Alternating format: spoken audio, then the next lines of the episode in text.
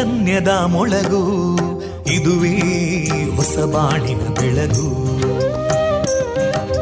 ಪಾಂಚಜನ್ಯದ ಮೊಳಗು ಇದುವೇ ಹೊಸ ಬಾಳಿನ ಬೆಳಗು. ಜನಮಾನಸವ ಅರಳಿಸುವಂತ ಅರಳಿಸುವಂತ ಜನಮಾನಸವ ಅರಳಿಸುವಂತ ವಿವೇಕವಾಣಿಯ ಮೊಳಗು. ಸುಖ ದುಃಖಗಳಿಗೆ ತಾಕೊರಳಾಗುವ ನೆಲ ಪ್ರೀತಿಯದಿ ಮೊಳಗು. ಇದುವೇ ಹೊಸ ಬಾಣಿನ ಬೆಳಗು. ಇದುವೇ ಪಾಂಚಜನ್ಯದ ಮೊಳಗು. ಇದುವೇ ಪಾಂಚಜನ್ಯದ ಮೊಳಗು. ವಿವೇಕಾನಂದ ವಿದ್ಯಾವರ್ಧಕ ಸಂಘ ಪ್ರವರ್ತಿತ ರೇಡಿಯೋ ಪಾಂಚಜನ್ಯ. ಇದು ಜೀವ ಜೀವದ ಸ್ವರ ಸಂಚಾರ. ತೊಂಬತ್ತು ಬಿಂದು ಎಂಟು ಸ್ವರ ತರಾಂಗಗಳಲ್ಲಿ ಈ ಹೊತ್ತಿನ ಪ್ರಸಾರ ಕಾರ್ಯಕ್ರಮವನ್ನು ಆರಂಭಿಸುತ್ತಿದ್ದೇವೆ. ಆತ್ಮೀಯ ಶ್ರೋತೃ ಬಾಂಧವರಿಗೆ ರೇಡಿಯೋ ಪಾಂಚಜನ್ಯ ಸಮುದಾಯ ಬಾನುಲಿ ಕೇಂದ್ರ ಬಳಗದ ಪರವಾಗಿ ನಾನು ತೇಜಸ್ವಿನಿ ಮಾಡುವ ಪ್ರೀತಿಪೂರ್ವಕ ನಮಸ್ಕಾರಗಳು. ವಂದೇ ಮಾತರಂ. ವಂದೇ ಮಾತರಂ. सुजलां सुफलां मलयज शीतलां सस्यश्यामलां मातरं वन्दे मातरम्। शुभ्रजोत्स्ना पुलकितयामिनीं पुल्लकुसुमिता ध्रुमदळशोभिनीं सुहासिनीं सुमधुरभाषिणीं सुखदां वरदां मातरं वन्दे मातरम् कोटि कोटि कण्ठा कलकलनिनादकराले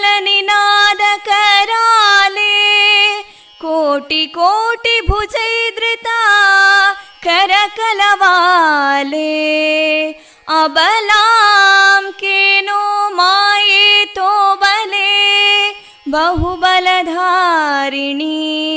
नमामि तारिणीं रिपुदलवारिणी मातरम् वन्दे मातरम् तुमि विद्या तुमि धर्मा तुमि हृदि तुमि मर्मा त्वं हि प्राणा शरीरे बाहुते तुमि मा शक्ति हृदये तुमि मा भक्ति तोमारयी प्रतिमागडी मन्दिरे मन्दिरे वन्दे मातरम् त्वं हि दुर्गा दशप्रहरणधारिणीं। कमलां कमलदलविहारिणीं। वाणीं विद्यादायिनीं। नमामि त्वां नमामि कमलाम् अमलामतुलां सुजलां सुफलां मातरं वन्दे मातरम् श्यामलां सरलां सुस्मितां भूषितां धरणीं भरणीं मातरं वन्दे मातरम् वन्दे मातरम्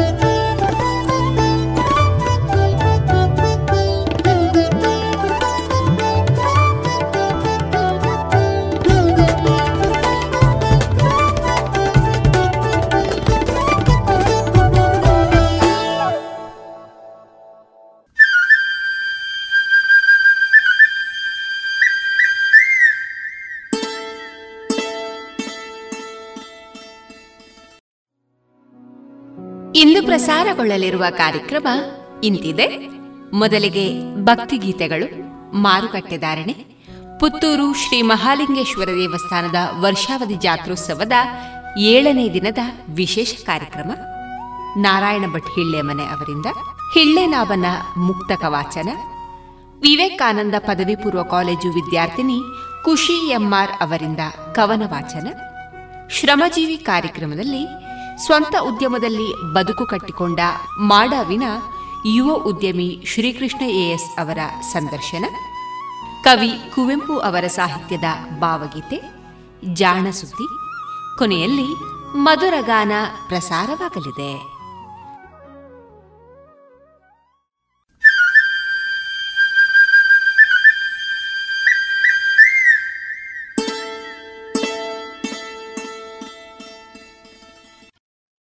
ಇದೀಗ ಮೊದಲಿಗೆ ಶ್ರೀದೇವರ ಸ್ತುತಿಯನ್ನ ಆಲಿಸೋಣ.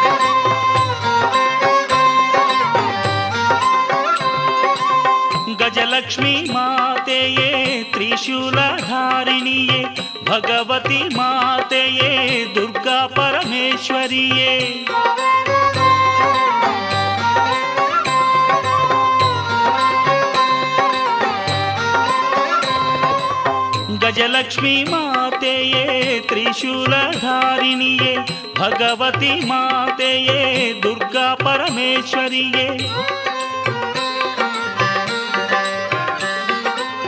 ಹಾರೈಸು ಹೆಮ್ಮಾರಿ ಕೆಂಪಮ್ಮ ತಾಯೇ ಹಾರೈಸು ಹೆಮ್ಮಾರಿ ಕೆಂಪಮ್ಮ ತಾಯೇ ಹಾರೈಸು ಹೆಮ್ಮಾರಿ ಕೆಂಪಮ್ಮ ತಾಯೇ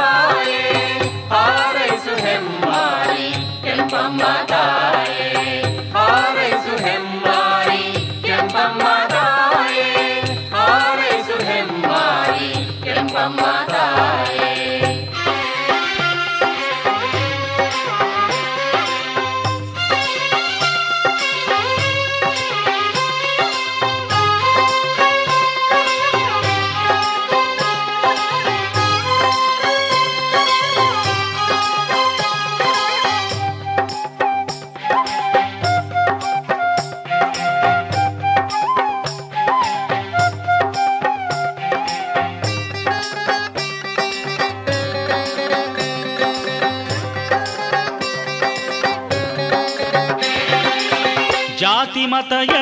ಎಲ್ಲ ಮರೆತು ನಿನ್ನ ಬಳಿ ಬರುವೆವು. ಭೇದ ಭಾವ ಸಕಲ ತೊರೆದು ನಿನ್ನೆದುರು ನಿಲ್ಲುವೆವು. ಜಾತಿ ಮತ ಎಲ್ಲ ಮರೆತು ನಿನ್ನ ಬಳಿ ಬರುವೆವು. ಭೇದ ಭಾವ ಸಕಲ ತೊರೆದು ನಿನ್ನೆದುರು ನಿಲ್ಲುವೆವು.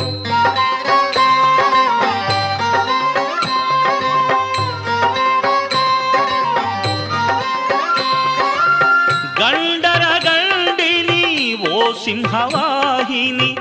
మహిషాసురమర్దిని నీ రౌద్ర రూపిణి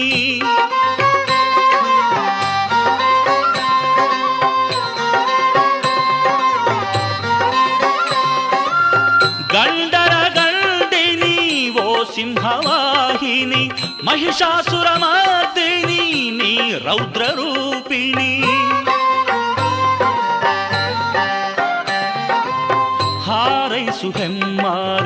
ಕೆಂಪಮ್ಮ ತಾಯೇ ಹಾರೈಸು ಹೆಮ್ಮಾರಿ ಕೆಂಪಮ್ಮ ತಾಯೇ ಹಾರೈಸು ಹೆಮ್ಮಾರಿ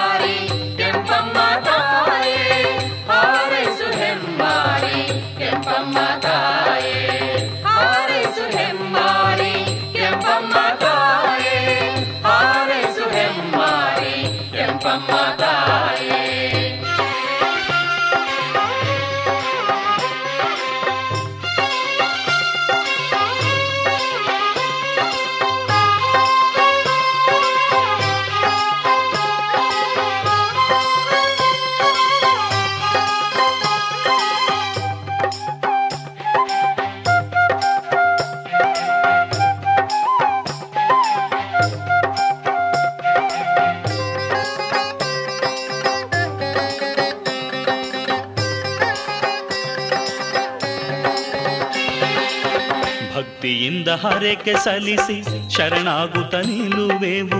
ಮುಕ್ತಿಗಾಗಿ ನಿನಗೆ ನಮಿಸಿ ಪೂಜೆ ಮಾಡಿ ತಣಿವೆವು. ಸಲ್ಲಿಸಿ ಮುಕ್ತಿಗಾಗಿ ನಿನಗೆ ನಮಿಸಿ ಪೂಜೆ ಮಾಡಿ ತಣಿವೆವು.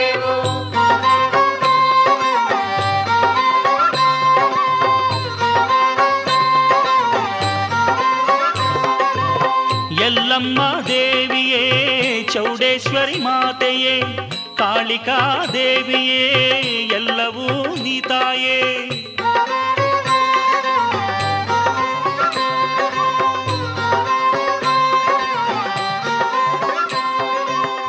ಎಲ್ಲಮ್ಮ ದೇವಿಯೇ, ಚೌಡೇಶ್ವರಿ ಮಾತೆಯೇ, ಕಾಳಿಕಾ ದೇವಿಯೇ, ಎಲ್ಲವೂ ನೀತಾಯೇ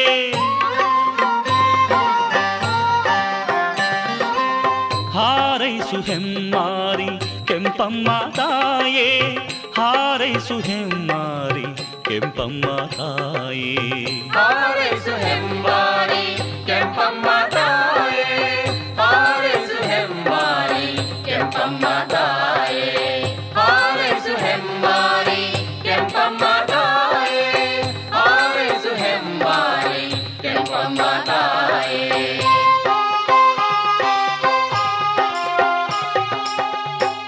ಪಾರ್ವತಿಯಂದರು ನೀನೇ ತಾಯಿ.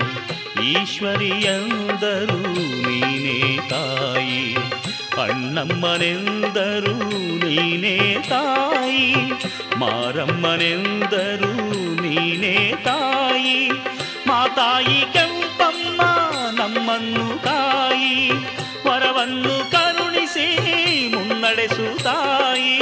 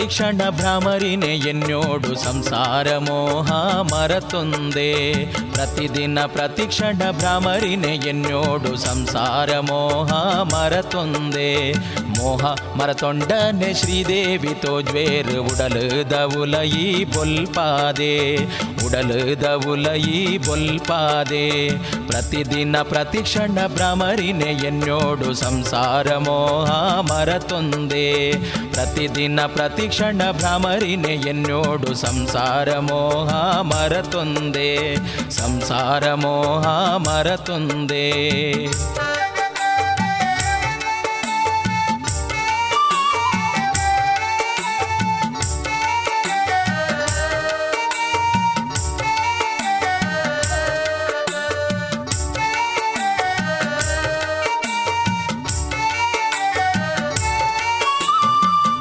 ಮುಚ್ಚಿದುಂತೂದು ಶ್ರೀದೇವಿನೆದುರು ಸುಗಿತೊನ್ಲೆ ಬುಡಂದೆ ಆರೆಪುದರು ಕಣ್ಣು ಮುಚ್ಚಿದುಂತೂದು ಶ್ರೀದೇವಿನೆದುರು ಸುಗಿತೊನ್ಲೆ ಬುಡಂದೆ ಆರೆ ಪುದರು ಸುಗಿತೊನ್ಲೆ ಬುಡಂದೆ ಆರೆಪುದರು ಸುಗಿತೊಂದೆ ಇತ್ತರಡ ಕಣ್ಣಾರೆ ತೋಜ್ವೆರ್ ಭ್ರಮರಾಂಬೆ ದೇವಿ ಸದ್ರೂಪ, ಭ್ರಮರಾಂಬೆ ದೇವಿ ಸದ್ರೂಪ.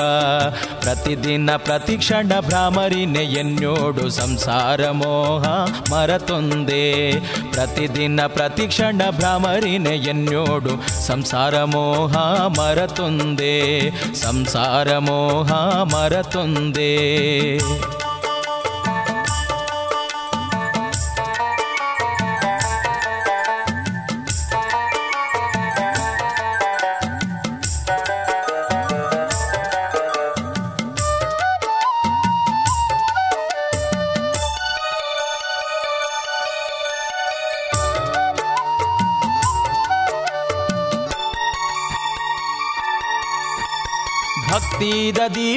ಪೊತ್ತಾದ ಮನಸುಡೆ ಬಚ್ಚಾಂದೆ ಪನ್ಲೆ ಅರೆ ಭಕ್ತಿದ ದೀಪೋನು ಪೊತ್ತಾದ ಮನಸುಡೆ ಬಚ್ಚಾಂದೆ ಪನ್ಲೆ ಅರೆ ಪುದರೆ, ಬಚ್ಚಾಂದೆ ಪನ್ಲೆ ಅರೆ ಪುದರೆ.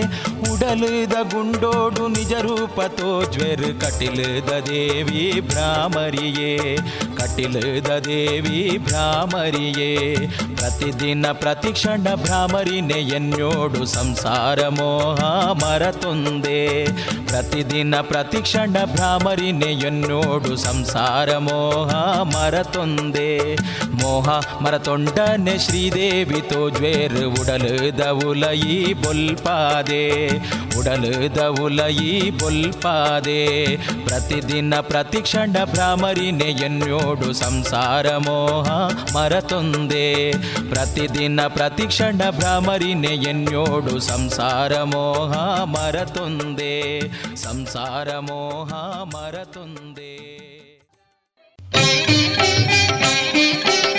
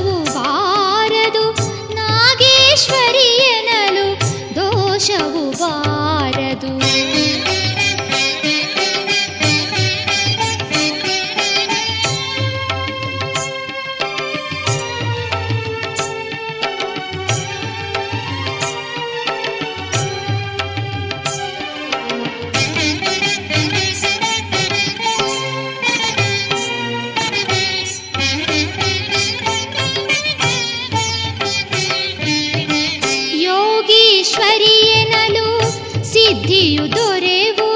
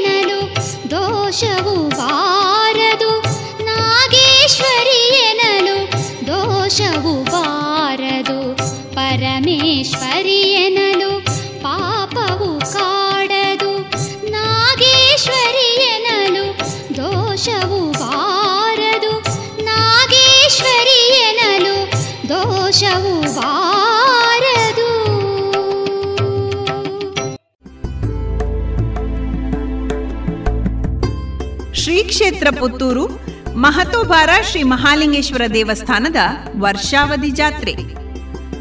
ಏಳನೇ ದಿನವಾದ ಇಂದು ರಾತ್ರಿ ಉತ್ಸವ. ಬಲ್ನಾಡು ಶ್ರೀ ದಂಡನಾಯಕ ಉಳ್ಳಾಲ್ತಿ ದೈವಗಳ ಮಾಮೂಲು ಪ್ರಕಾರ ಬರುವ ಕಿರುವಾಳು, ಪಾಲಕಿ ಉತ್ಸವ, ಸಣ್ಣ ರಥೋತ್ಸವ, ಕೆರೆ ಉತ್ಸವ ಹಾಗೂ ತೆಪ್ಪೋತ್ಸವ. ಕೋವಿಡ್ ನಿಯಮಗಳೊಂದಿಗೆ ಜಾತ್ರಾ ಮಹೋತ್ಸವದಲ್ಲಿ ಭಾಗವಹಿಸಿ ಶ್ರೀದೇವರ ಸನ್ನಿಧಿಯಲ್ಲಿ ಗಂಧ ಪ್ರಸಾದ ಸ್ವೀಕರಿಸಿ ಶ್ರೀದೇವರ ಕೃಪಾ ಕಟಾಕ್ಷಕ್ಕೆ ಪಾತ್ರರಾಗಬೇಕಾಗಿ ತಮ್ಮೆಲ್ಲರನ್ನ ಆದರದಿಂದ ಸ್ವಾಗತಿಸುತ್ತಾರೆ ದೇವಸ್ಥಾನದ ವ್ಯವಸ್ಥಾಪನಾ ಸಮಿತಿಯ ಅಧ್ಯಕ್ಷರು, ಸರ್ವ ಸದಸ್ಯರು, ಕಾರ್ಯನಿರ್ವಹಣಾಧಿಕಾರಿ, ತಂತ್ರಿಗಳು, ಅರ್ಚಕರು ಹಾಗೂ ನೌಕರ ವೃಂದ.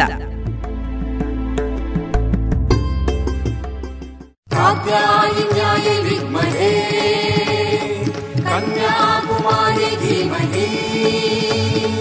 तन्नो दुर्गे प्रचोदयात् तन्नो दुर्गे प्रचोदयात् कात्यायिन्याय विद्महे कन्याकुमारी धीमहि। तन्नो दुर्गे प्रचोदयात् तन्नो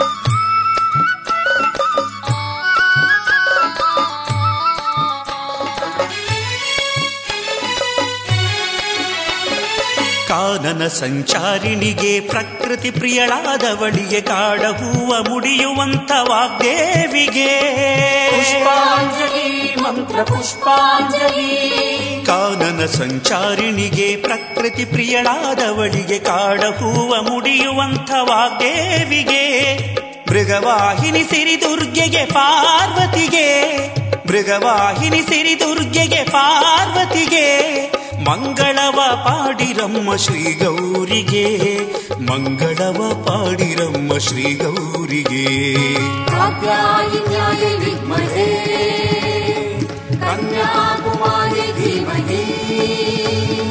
तन्नो दुर्गे प्रचोदयात्। तन्नो दुर्गे प्रचोदयात्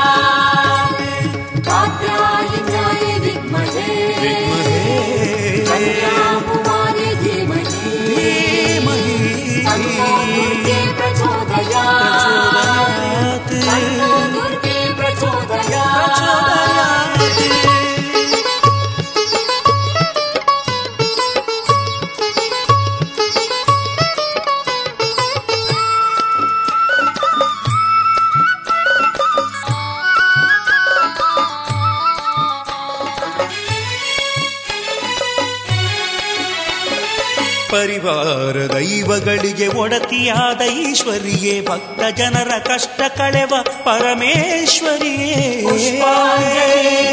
ಪುಷ್ಪಾಂಜಲಿ ಪರಿವಾರ ದೈವಗಳಿಗೆ ಒಡತಿಯಾದ ಈಶ್ವರಿಯೇ ಭಕ್ತ ಜನರ ಕಷ್ಟ ಕಳೆವ ಪರಮೇಶ್ವರಿಯೇ. ದಾರಿಕಾಸುರಮರ್ಧಿನಿ ಶ್ರೀದೇವಿಗೆ ದಾರಿಕಾಸುರಮರ್ಧಿನಿ ಶ್ರೀದೇವಿಗೆ. ಮಂಗಳವ ಪಾಡಿರಮ್ಮ ಶ್ರೀ ಗೌರಿಗೆ ಮಂಗಳವ ಪಾಡಿರಮ್ಮ ಶ್ರೀ ಗೌರಿಗೆ ಪುಷ್ಪಾಂಜಲಿ, ಮಂತ್ರ ಪುಷ್ಪಾಂಜಲಿ, ಭಕ್ತಿ ಪುಷ್ಪಾಂಜಲಿ ತಾಯಿ ದುರ್ಗೆಗೆ. ಗೀತಾಂಜಲಿ, ಭಕ್ತಿ ಗೀತಾಂಜಲಿ, ವೇದ ಮಂತ್ರಾಂಜಲಿ, ಜಗನ್ಮಾತೆಗೆ. ಪುಷ್ಪಾಂಜಲಿ, ಮಂತ್ರ ಪುಷ್ಪಾಂಜಲಿ, ಭಕ್ತಿ ಪುಷ್ಪಾಂಜಲಿ ತಾಯಿ ದುರ್ಗೆಗೆ. ಗೀತಾಂಜಲಿ, ಭಕ್ತಿ ಗೀತಾಂಜಲಿ, ವೇದ ಮಂತ್ರಾಂಜಲಿ ಜಗನ್ಮಾತಿಗೆ. ಶರಣು ಶರಣು ಎನ್ನಿ ತಾಯಿ ಶಾಂಭವಿಗೆ, ಮಂಗಳಾರತಿಯ ಎತ್ತಿ ಜಲದುರ್ಗೆಗೆ.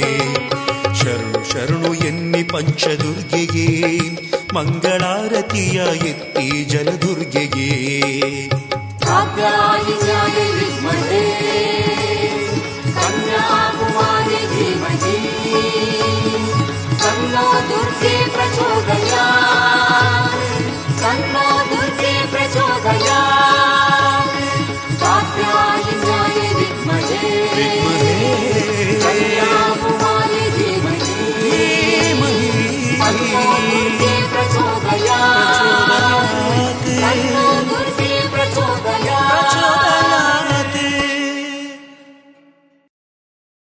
ಇದುವರೆಗೆ ಶ್ರೀದೇವರ ಸ್ತುತಿಯನ್ನ ಆಲಿಸಿದಿರಿ.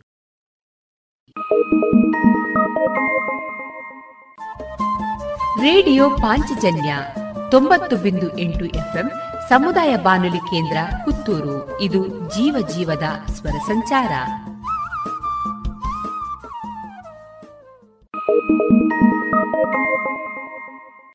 ಮಾರುಕಟ್ಟೆ ಧಾರಣೆ ಇಂತಿದೆ.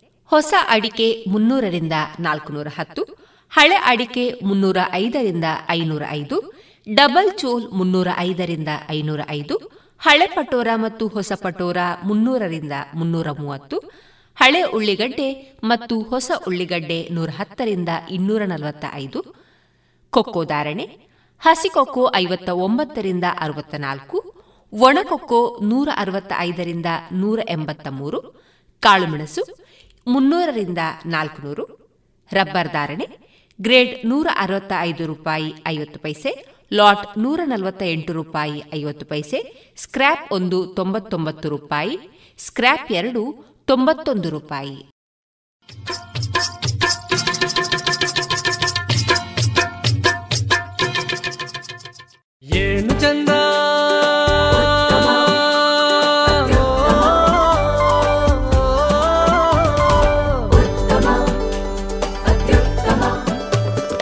ಸರಿಸಾಟಿ ಇಲ್ಲದ ಸ್ವಾದ ಅಹಬಲು ರುಚಿ ಸ್ವದೇಶಿ ಸಾರ ಅನನ್ಯ ಅದಮ್ಯ ಕ್ಯಾಂಕೋ ಚಾಕ್ಲೇಟ್ ಸ್ವದೇಶಿ ಸ್ವಾದ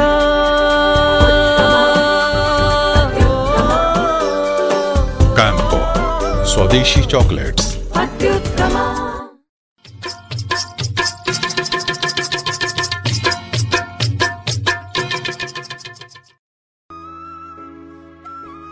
ಇನ್ನು ಮುಂದೆ ಪುತ್ತೂರು ಶ್ರೀ ಮಹಾಲಿಂಗೇಶ್ವರ ದೇವಸ್ಥಾನದ ವರ್ಷಾವಧಿ ಜಾತ್ರೆಯ ಏಳನೇ ದಿನದ ಅಂಗವಾಗಿ ವಿಶೇಷ ಕಾರ್ಯಕ್ರಮವನ್ನ ಕೇಳೋಣ.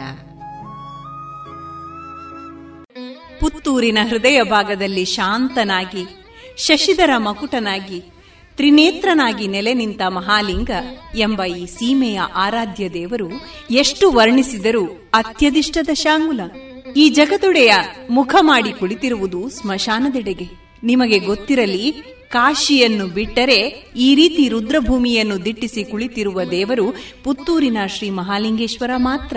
ಸಂಸಾರ ಸಮೇತ ನೆಲೆ ನಿಂತ ದೇವರು ಈತ. ಪಾರ್ವತಿ, ಗಣೇಶ, ಸುಬ್ರಹ್ಮಣ್ಯ, ವೀರಭದ್ರ ಈತನ ಸುತ್ತಲೂ ನೆಲೆಸಿದ್ದಾರೆ. ಶಾಸ್ತಾವು ಶಿವಗಣಗಳು ಬೆಂಗಾವಲಿಗೆ ಇದ್ದಾರೆ. ಸಪ್ತ ಮಾತ್ರಿಕೆಯರು ಅಷ್ಟ ದಿಕ್ಪಾಲರು ಸಮೀಪವೇ ಇದ್ದಾರೆ. ಶಾಂತ ಮನುಗ್ರಹಿ ವಿಶ್ವಧರಿತ್ರಿ ದಶದಿಶಿವದನ ದಿವ್ಯಲಿಂಗ ಸ್ವರೂಪಿ ಎಂದು ಈತನನ್ನು ವರ್ಣಿಸಲಾಗುತ್ತಿದೆ. ದೇವರು ಎಂದರೆ ಕಾಲಾತೀತ, ಮನುಷ್ಯ ಕಲ್ಪನೆಗಳು, ಮನೋಲಹರಿಗಳಿಗೆ ಅನುಗುಣವಾಗಿ ರೂಪುಗೊಂಡವನು ದೇವರು. ಯಾವ ದೇವರಿಗೂ ಕಾಲ ನಿರ್ಣಯ ಸಾಧ್ಯವಿಲ್ಲ. ಅವನೇ ಸೃಷ್ಟಿಕರ್ತ ಎಂದ ಮೇಲೆ ಅವನ ಸೃಷ್ಟಿಯನ್ನು ನಿರ್ಣಯಿಸುವವರು ಯಾರು? ಪುತ್ತೂರಿನ ಈ ದೇವರ ಕುರಿತು ನಿಖರವಾದ ಇಂತಹ ನಿರ್ಣಯಗಳಿಲ್ಲ. ಆದರೆ ಸುಮಾರು ಒಂಬತ್ತು ನೂರು ವರ್ಷಗಳ ಹಿಂದಿನಿಂದ ಈ ದೇವಾಲಯ ಇಲ್ಲಿದೆ ಎಂದು ಇತಿಹಾಸಕಾರರು ಹೇಳುತ್ತಾರೆ. ಇದರ ಗರ್ಭಗೃಹದ ರಚನೆ, ಬಗೆ ಬಗೆಯ ಕೆತ್ತನೆ ಕೀರ್ತಿಮುಖ ಮಾಳಿಗೆಗಳನ್ನು ಗಮನಿಸಿ ಇದರ ಕಾಲ ನಿರ್ಣಯ ಮಾಡಲಾಗುತ್ತದೆ. ಪುತ್ತೂರು ಶ್ರೀ ಮಹಾಲಿಂಗೇಶ್ವರ ದೇವಾಲಯ ಗಜಪೃಷ್ಠ ಶೈಲಿಯ ವಾಸ್ತು ಕಟ್ಟಡ. ಈ ವಾಸ್ತುಶೈಲಿ ಚಾಲುಕ್ಯರ ಕಾಲದ್ದು. ಸರಿಸುಮಾರು ಹನ್ನೊಂದು ಅಥವಾ ಹನ್ನೆರಡನೆಯ ಶತಮಾನದವರೆಗೆ ಚಾಲುಕ್ಯರು ಇಂತಹ ಗಜಪೃಷ್ಠ ವಾಸ್ತುನೀತಿಯನ್ನೇ ತಮ್ಮ ಆಡಳಿತದಲ್ಲಿ ರೂಪಿಸಿದ್ದರು. ಇದನ್ನೇ ಮುಂದಿಟ್ಟುಕೊಂಡರೆ ಪುತ್ತೂರು ದೇವಾಲಯದ ಇತಿಹಾಸಕ್ಕೆ ಸರಿಸುಮಾರು ಒಂಬೈನೂರು ವರ್ಷಗಳ ನಿರ್ಣಯ ಮಾಡಬಹುದಾಗಿದೆ.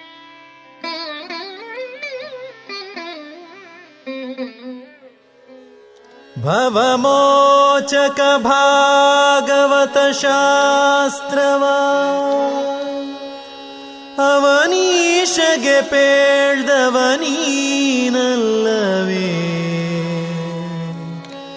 ಹೇ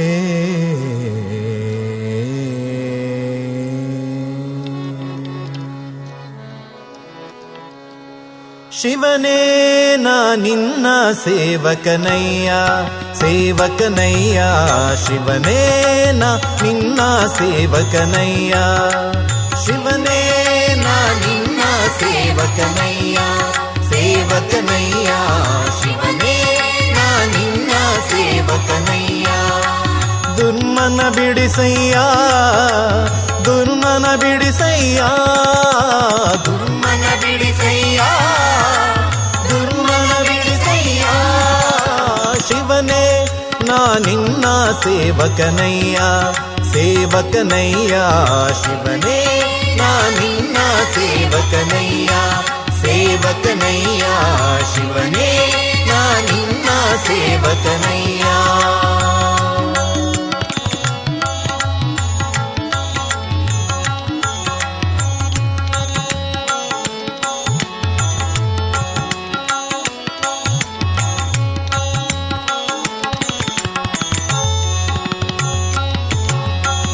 ವೈಕಾರಿಕ ತೇಜಸ ತಾಮಸವೆಂಬ ತ್ರೈತತ್ವಗಳೆಂಬ ಸಾಕಾರಿ ಶಾರ್ವರಿಧವದರ ಸಾಂಬ ವೈಕಾರಿಕ ತೇಜಸ ತಾಮಸವೆಂಬ ತ್ರೈತತ್ವಗಳೆಂಬ ಸಾಕಾರಿ ಶಾರ್ವರಿಧವಧರ ಸಾಂಬ ಸುರಪಾದ್ಯರ ಬಿಂಬ ಸುರಪಾದ್ಯರ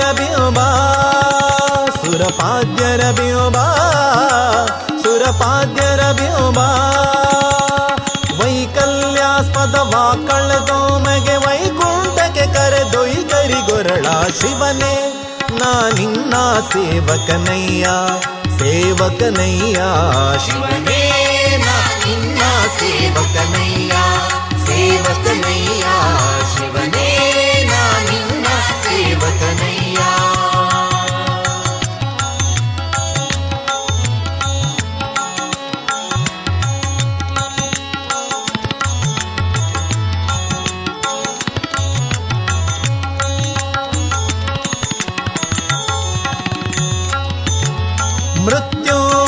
ಮೃತ್ಯುಂಜಯ ಮುಪ್ಪುರಹರ ಮಹದೇವ. ದೇವರ್ ಕಳಕಾವ ಸ್ತುತ್ಯ, ತ್ರಿಜದಿ ಪಿಜಾತತಿ ವನ್ನದಾವ ಮೃತ್ಯೋಂಜಯ ಮುಪ್ಪುರಹರ ಮಹದೇವ. ದೇವರ್ಗಳ ಕಾವ ಸ್ತುತ್ಯ ದ್ವಿಜತಿ ಪಿಜಾತತಿ ದುರಿತಾಂಬುದಿನಾವ ದುರಿತಾಂಬುದಿನಾವ ದುರಿತಾಂಬುದಿನಾವ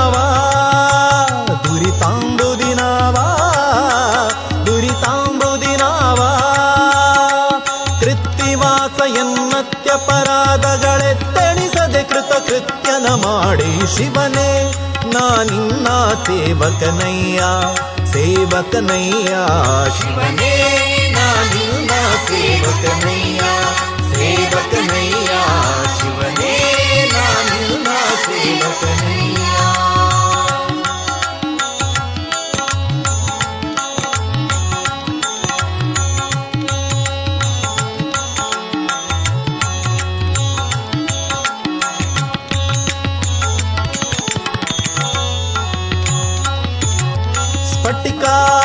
ಭಕಪಾಲಿ ಕಾಮಿತ ಫಲದ ಫಲ್ಗುಣ ಸಕ ಶ್ರೀಧ ವಿಠಲಾಶ್ರಯ ವಿತ್ತ ಪವಿತ್ರ ಧಿರದ ಸ್ಫಟಿಕಾ ಬಕ ಬಕಪಾಲಿ ಕಾಮಿತ ಫಲದ ಫಲ್ಗುಣ ಸಕ ಶ್ರೀಧ ವಿಠಲಾಶ್ರಯ ವಿತ್ತ ಪವಿತ್ರ ಧಿರದ ಚರ್ಮಾಂಬರನಾದ ಚರ್ಮಾಂಬರನಾಥ ವೃಷಭಧ್ವಜ ನಿಟಿಲ ನಯನ ಸಂಕಟವ ನಿವಾರಿಸು ಶಿವನೇ. ನಾ ನಿನ್ನ ಸೇವಕನಯ್ಯ ಸೇವಕನಯ್ಯ ಶಿವನೇ. ನಾ ನಿನ್ನ ಸೇವಕನಯ್ಯ, ಶಿವನೇ. ನಾ ನಿನ್ನ ಸೇವಕನಯ್ಯ ಸೇವಕನಯ್ಯ ಶಿವನೇ. ನಾ ನಿನ್ನ ಸೇವಕನಯ್ಯ. ದುರ್ಮನ ಬಿಡಿಸಯ್ಯ ದುರ್ಮನ ಬಿಡಿಸಯ್ಯ ದುರ್ಮನ ಬಿಡಿಸಯ್ಯ ದುರ್ಮನ ಬಿಡಿಸಯ್ಯ. ಶಿವನೇ ನಾನಿನ ಸೇವಕನಯ್ಯ ಸೇವಕನಯ್ಯ. ಶಿವನೇ ನಾನಿನ್ನ ಸೇವಕನಯ್ಯ. ಶಿವನೇ ನಾನಿನ್ನ ಸೇವಕನಯ್ಯ. ಸೇವಕನಯ್ಯ ಶಿವನೇ ನಾನಿನ್ನ ಸೇವಕನಯ್ಯ.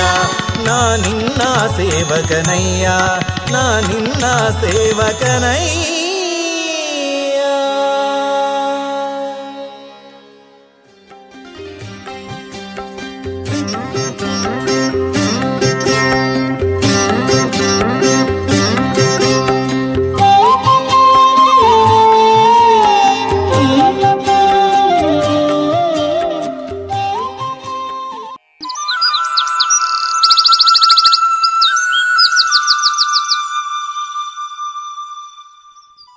ಸೌರಮಾನ ಕ್ಯಾಲೆಂಡರ್ನ ಪ್ರಕಾರ ಪುತ್ತೂರು ಜಾತ್ರೆ ನಡೆಯುತ್ತದೆ. ಪ್ರತಿ ವರ್ಷ ಏಪ್ರಿಲ್ ಹತ್ತರಂದು ಅದರ ಆರಂಭ.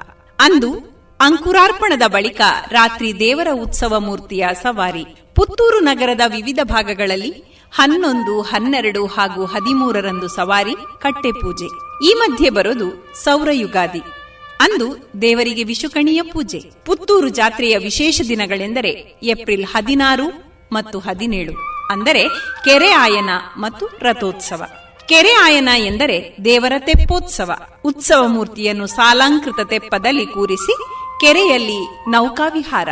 ದೇವರ ಈ ಜಲವಿಹಾರವನ್ನು ನೋಡಲು ಸಾವಿರಾರು ಮಂದಿ ಈ ವಿಶಾಲ ಕೆರೆಯ ಸುತ್ತಲೂ ಸೇರುತ್ತಾರೆ. ಎಲ್ಲರೂ ಬಣ್ಣ ಬಣ್ಣದ ದೀಪಗಳಿಂದ ಅಲಂಕೃತವಾದ ಕೆರೆಯ ಸುತ್ತು ನೋಟವನ್ನೂ ಆನಂದಿಸುತ್ತಾರೆ.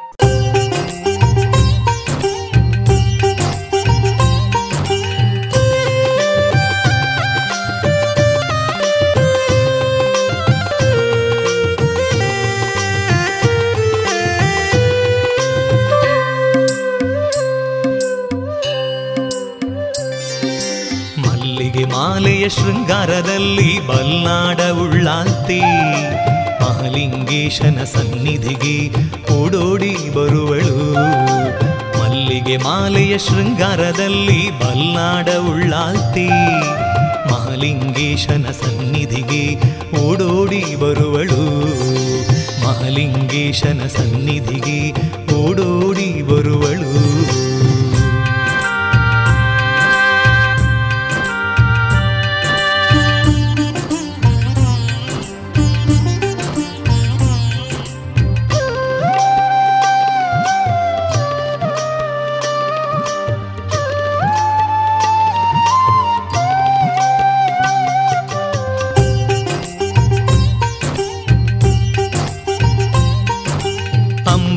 ಅಮೃತಗಳಿಗೆಯ ಭಕ್ತರ ಪ್ರಾರ್ಥನೆ ಕೇಳಿದ ಉಳ್ಳಾಲ್ತಿ, ಬಲ್ಲಾಡ ದಿವ್ಯ ಗುಡಿಯಲ್ಲಿ ಎದ್ದು ನಿಲ್ಲುವಳು. ಶೃಂಗಾರಗೊಂಡ ಮಣಿಮಂಚದಲ್ಲಿ ಶೃಂಗಾರವಾಗುವಳು. ಆಯುಧ ಹಿಡಿದು ಭಕ್ತರಿಗೆಲ್ಲ ದರ್ಶನ ನೀಡುವಳು, ಅಮ್ಮ ದರ್ಶನ ನೀಡುವಳು. ಮಲ್ಲಿಗೆ ಮಾಲೆಯ ಶೃಂಗಾರದಲ್ಲಿ ಬಲ್ನಾಡ ಉಳ್ಳಾಲ್ತಿ. ಮಹಲಿಂಗೇಶನ ಸನ್ನಿಧಿಗೆ ಓಡೋಡಿ ಬರುವಳು. ಮಹಲಿಂಗೇಶನ ಸನ್ನಿಧಿಗೆ ಓಡೋಡಿ ಬರುವಳು.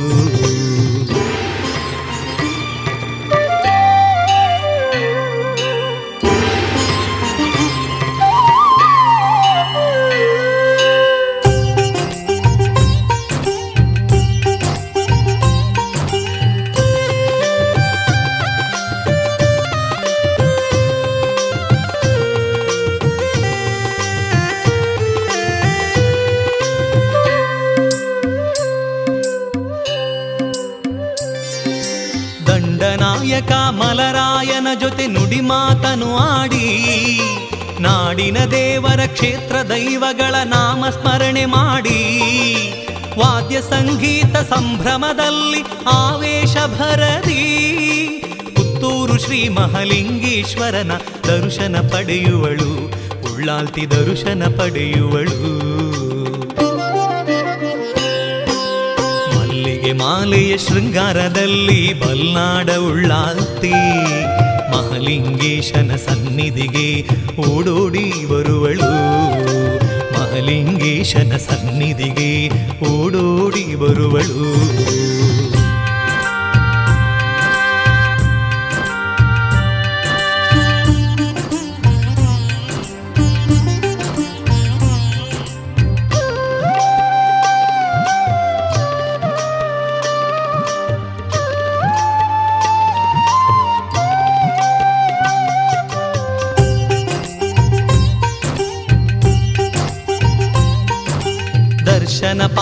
ಸೇರಿ ಉಳ್ಳಾಲ್ತಿ ಓಡೋಡಿ ಬರುವಳು. ಭಕ್ತರ ಹರಕೆಯ ಮಲ್ಲಿಗೆ ಮಾಲೆ ಧರಿಸಿ ಕುಣಿವಳು. ಹಣ್ಣು ಕಾಯಿ ಪೂಜೆಯ ಪಡೆದು ಭಕ್ತರ ಹರಸುವಳು. ಸಂಕಷ್ಟವನ್ನು ದೂರ ಮಾಡುತ್ತ ನಿತ್ಯವು ಪೊರೆಯುವಳು. ಅಮ್ಮ ಉಳ್ಳಾಲ್ತಿ ಪೊರೆಯುವಳು. ಮಾಲೆಯ ಶೃಂಗಾರದಲ್ಲಿ ಬಲ್ಲಾಡ ಉಳ್ಳಾಲ್ತಿ. ಮಹಲಿಂಗೇಶನ ಸನ್ನಿಧಿಗೆ ಓಡೋಡಿ ಬರುವಳು. ಮಲ್ಲಿಗೆ ಮಾಲೆಯ ಶೃಂಗಾರದಲ್ಲಿ ಬಲ್ನಾಡ ಉಳ್ಳಾಲ್ತಿ. ಮಹಲಿಂಗೇಶನ ಸನ್ನಿಧಿಗೆ ಓಡೋಡಿ ಬರುವಳು. ಮಹಲಿಂಗೇಶನ ಸನ್ನಿಧಿಗೆ ಓಡೋಡಿ ಬರುವಳು.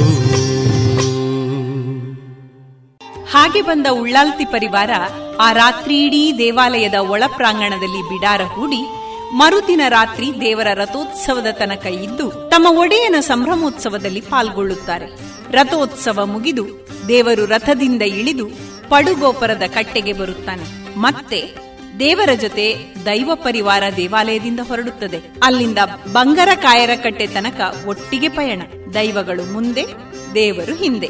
ಅಲ್ಲಿ ಕಟ್ಟೆ ಪೂಜೆ ಮುಗಿದ ಬಳಿಕ ಪರಸ್ಪರ ಬೀಳ್ಕೊಡುಗೆ. ದೇವರು ದೇವಸ್ಥಾನಕ್ಕೆ, ದೈವ ಪರಿವಾರ ಬಲ್ನಾಡಿಗೆ ಮುಂದಿನ ಭೇಟಿಗೆ ಮತ್ತೆ ಏಪ್ರಿಲ್ ಹದಿನಾರು ಬರಬೇಕು.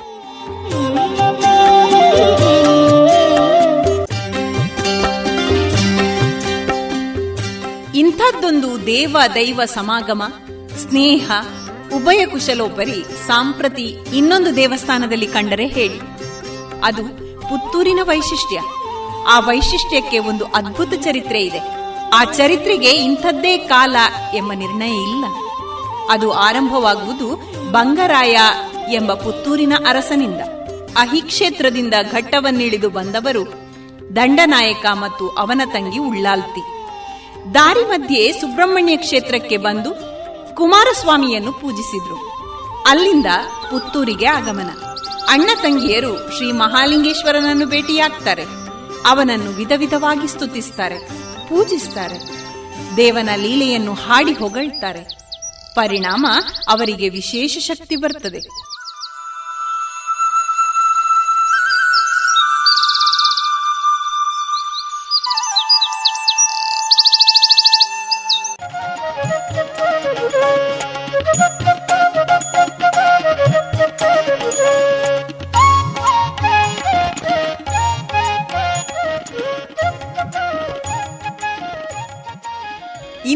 ದೇವರ ಜಾತ್ರೆ ಮುಗಿದು ಧ್ವಜ ಅವರೋಹಣಗೊಂಡ ಒಂಬತ್ತನೇ ದಿನ, ಅಂದರೆ ಏಪ್ರಿಲ್ ಇಪ್ಪತ್ತೆಂಟರಂದು ದಂಡನಾಯಕ ಉಳ್ಳಾಲ್ತಿ ದೈವಗಳ ನೇಮ ನಡೆಯುತ್ತದೆ.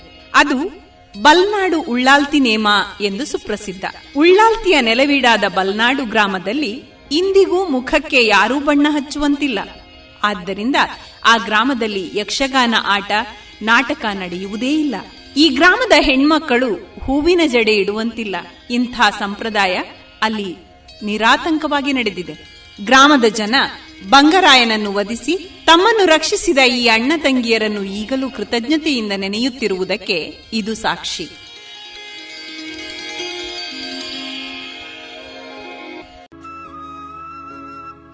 ಇದುವರೆಗೆ ಪುತ್ತೂರು ಶ್ರೀ ಮಹಾಲಿಂಗೇಶ್ವರ ದೇವಸ್ಥಾನದ ವರ್ಷಾವಧಿ ಜಾತ್ರೋತ್ಸವದ ಅಂಗವಾಗಿ ವಿಶೇಷ ಕಾರ್ಯಕ್ರಮವನ್ನ ಕೇಳಿದರೆ.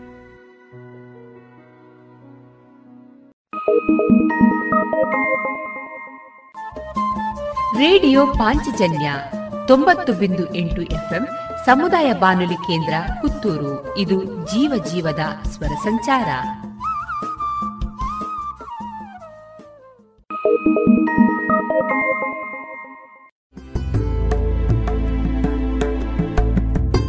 ಶ್ರೀ ಕ್ಷೇತ್ರ ಪುತ್ತೂರು ಮಹತೋಬಾರ ಶ್ರೀ ಮಹಾಲಿಂಗೇಶ್ವರ ದೇವಸ್ಥಾನದ ವರ್ಷಾವಧಿ ಜಾತ್ರೆ. ಏಳನೇ ದಿನವಾದ ಇಂದು ರಾತ್ರಿ ಉತ್ಸವ. ಬಲ್ನಾಡು ಶ್ರೀ ದಂಡನಾಯಕ ಉಳ್ಳಾಲ್ತಿ ದೈವಗಳ ಮಾಮೂಲು ಪ್ರಕಾರ ಬರುವ ಕಿರುವಾಳು, ಪಾಲಕಿ ಉತ್ಸವ, ಸಣ್ಣ ರಥೋತ್ಸವ, ಕೆರೆ ಉತ್ಸವ ಹಾಗೂ ತೆಪ್ಪೋತ್ಸವ. ಕೋವಿಡ್ ನಿಯಮಗಳೊಂದಿಗೆ ಜಾತ್ರಾ ಮಹೋತ್ಸವದಲ್ಲಿ ಭಾಗವಹಿಸಿ ಶ್ರೀದೇವರ ಸನ್ನಿಧಿಯಲ್ಲಿ ಗಂಧ ಪ್ರಸಾದ ಸ್ವೀಕರಿಸಿ ಶ್ರೀದೇವರ ಕೃಪಾ ಕಟಾಕ್ಷಕ್ಕೆ ಪಾತ್ರರಾಗಬೇಕಾಗಿ ತಮ್ಮೆಲ್ಲರನ್ನ ಆದರದಿಂದ ಸ್ವಾಗತಿಸುತ್ತಾರೆ. ದೇವಸ್ಥಾನದ ವ್ಯವಸ್ಥಾಪನಾ ಸಮಿತಿಯ ಅಧ್ಯಕ್ಷರು, ಸರ್ವ ಸದಸ್ಯರು, ಕಾರ್ಯನಿರ್ವಹಣಾಧಿಕಾರಿ, ತಂತ್ರಿಗಳು, ಅರ್ಚಕರು ಹಾಗೂ ನೌಕರ ವೃಂದ.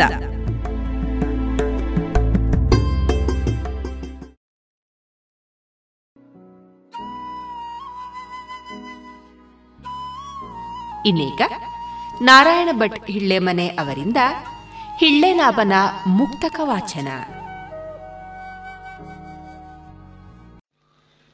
ಹೆಳ್ಳಿನಬನ ಮುಕ್ತಕ ಮಾಲೆ ಭಾಗ ಎರಡು. ಮುಕ್ತಕ ನಲವತ್ತೈದು. ಉರಿಯುತಿಹ ಕೋಪದೊಳಗಡಗಿರುವ ಮಮತೆಯನು. ಉರಿಯುತಿಹ ಕೋಪದೊಳಗಡಗಿರುವ ಮಮತೆಯನು. ಸುರಿಸುತಿಯ ಕಿರುನಗೆಯ ಹಿಂದಿರುವ ದುರಿತ. ಸುರಿಸುತಿಹ ಕಿರುನಗೆಯ ಹಿಂದಿರುವ ದುರಿತ. ಮೆರೆಯದೆಯ ಮೂಕನಾಗಿರುತ್ತಿರುವ ಕಾರಣವ. ಮೆರೆಯದೆಯ ಮೂಕನಾಗಿರುತ್ತಿರುವ ಕಾರಣವ. ಗುರುತಿಸುವ ಗುಣವಿರಲಿ ಹಿಳ್ಳೆಲಾಭ ಗುರುತಿಸುವ ಗುಣವಿರಲಿ ಹಿಳ್ಳಿನಾಭ ಮುಕ್ತಕ ನಲವತ್ತಾರು. ದೂರುಗಳು, ಟೀಕೆಗಳು, ಆರೋಪಗಳು ಬರಲು. ದೂರುಗಳು, ಟೀಕೆಗಳು, ಆರೋಪಗಳು ಬರಲು. ತೋರದಿರು ಮಾತಿನೊಳು ಅಸಹನೆಯ ನವಕೆ. ತೋರದಿರು ಮಾತಿನೊಳು ಅಸಹನೆಯ ನವಕೆ. ಬೀರುತ್ತಲಿ ನಗುವೆಂಬ ಬೆಳಗಾವಲವರೆಡೆ ಚೆಲ್ಲಿ ಬೀರುತ್ತಲಿ ನಗುವೆಂಬ ಬೆಳಕನವರೆಡೆ ಚೆಲ್ಲಿ ದೂರವಿರಿಸವರನ್ನು ಬಾ ದೂರವಿರಿಸವರನ್ನು ಹಿಳ್ಳೆನ ಮುಕ್ತಕ ನಲವತ್ತೇಳು. ಮನವಿರಿಸಿ ಗುರುವಿಂದ ಕಲಿತಿರುವ ಅಕ್ಕರವು. ಮನವಿರಿಸಿ ಗುರುವಿಂದ ಕಲಿತಿರುವ ಅಕ್ಕರವು. ತನು ಬೆವರಿ ದುಡಿಯುತ್ತಲಿ ತಿನ್ನುತ್ತಿರುವ ಅಶನ ತನು ಬೆವರಿ ದುಡಿಯುತ್ತಲಿ ತಿನ್ನುತ್ತಿರುವ ಅಶನ ಗುಣಯುತನು ಸನ್ಮನದಿ ಗಳಿಸಿರುವ ಧನವಿರಲು.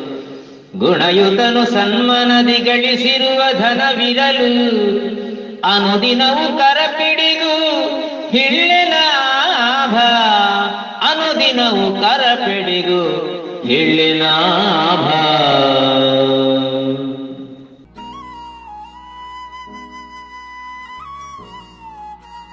ಇನ್ನೀಗ ವಿವೇಕಾನಂದ ಪದವಿ ಪೂರ್ವ ಕಾಲೇಜು ವಿದ್ಯಾರ್ಥಿನಿ ಖುಷಿ ಎಂಆರ್ ಅವರಿಂದ ಕವನವನ್ನ ಕೇಳೋಣ. ತಾಯಿ ವಾತ್ಸಲ್ಯ, ಓ ನನ್ನ ತಾಯಿ ಕರುಣಾಮಯಿ, ಬಾಳಿಗೆ ಬೆಳಕಾದೆ ನೀ. ಕಣ್ಣ ರೆಪ್ಪೆಯಂತೆ ನನ್ನ ನೀನು ಕಾಪಾಡಿದೆ, ಬೆಟ್ಟದಷ್ಟು ಪ್ರೀತಿ ವಾತ್ಸಲ್ಯ ತೋರಿದೆ, ಬೆಟ್ಟದಷ್ಟು ಪ್ರೀತಿ ವಾತ್ಸಲ್ಯ ತೋರಿದೆ. ನಿನ್ನಲ್ಲಿ ನಾ ಬೆಳೆದೆ, ನಿನ್ನಿಂದ ನಾ ಅರಳಿದೆ, ನಿನ್ನಲ್ಲಿ ನಾ ಬೆಳೆದೆ, ನಿನ್ನಿಂದ ನಾ ಅರಳಿದೆ. ಪ್ರತಿ ಜನ್ಮದಲ್ಲೂ ತೀರಿಸದಂತರುಣ, ನಿನ್ನ ಸ್ಪರ್ಶವೇ ನನ್ನ ನೋವಿಗೆ ಬಾಣ. ನೀನಿಲ್ಲದೆ ನನ್ನ ಜೀವನ ಕಾಣೆ, ನೀನಿಲ್ಲದೆ ನಾನಿರಲಾರೆ ಆ ದೇವರಾಣೆ. ನೀನಿಲ್ಲದೆ ನಾನಿರಲಾರೆ ಆ ದೇವರಾಣೆ. ಹೃದಯದ ಪ್ರತಿ ಬಡಿತದಲ್ಲೂ ಓ ತಾಯಿ ತಾಯಿ. ರುದಿರದ ಪ್ರತಿ ಅಂಶದಲ್ಲೂ ಓ ತಾಯಿ ತಾಯಿ. ಚಿತ್ತದ ಪ್ರತಿ ಅಂಚಿನಲ್ಲೂ ಓ ತಾಯಿ ತಾಯಿ. ಬರೆದೆನು ನಾನು ನಿನಗಾಗಿ ಓ ತಾಯಿ ತಾಯಿ. ಆಮ್ಲವಿಲ್ಲದೆ ಉಸಿರಾಟವೇ ಸಾಧ್ಯವಿಲ್ಲ, ಸಲೀಲವಿಲ್ಲದೆ ದೋಣಿ ಸಾಗುವುದಿಲ್ಲ. ಹಳೆಯಿಲ್ಲದೆ ರೈಲು ಚಲಿಸುವುದಿಲ್ಲ, ನೀನಿಲ್ಲದೆ ನನ್ನ ಜೀವನವೇ ಸಾಗುವುದಿಲ್ಲ, ನೀನಿಲ್ಲದೆ ನನ್ನ ಜೀವನವೇ ಸಾಗುವುದಿಲ್ಲ. ನಿನ್ನಿಂದಲೇ ಈ ಜೀವನ, ನಿನ್ನಿಂದಲೇ ಈ ಜೀವನವು ಪಾವನ. ನಿನ್ನಿಂದಲೇ ಈ ಜೀವನ, ನಿನ್ನಿಂದಲೇ ಈ ಜೀವನವು ಪಾವನ. ಧನ್ಯವಾದಗಳು. ಇದುವರೆಗೆ ಖುಷಿ ಎಂಆರ್ ಅವರಿಂದ ಕವನವನ್ನ ಕೇಳಿದಿರಿ.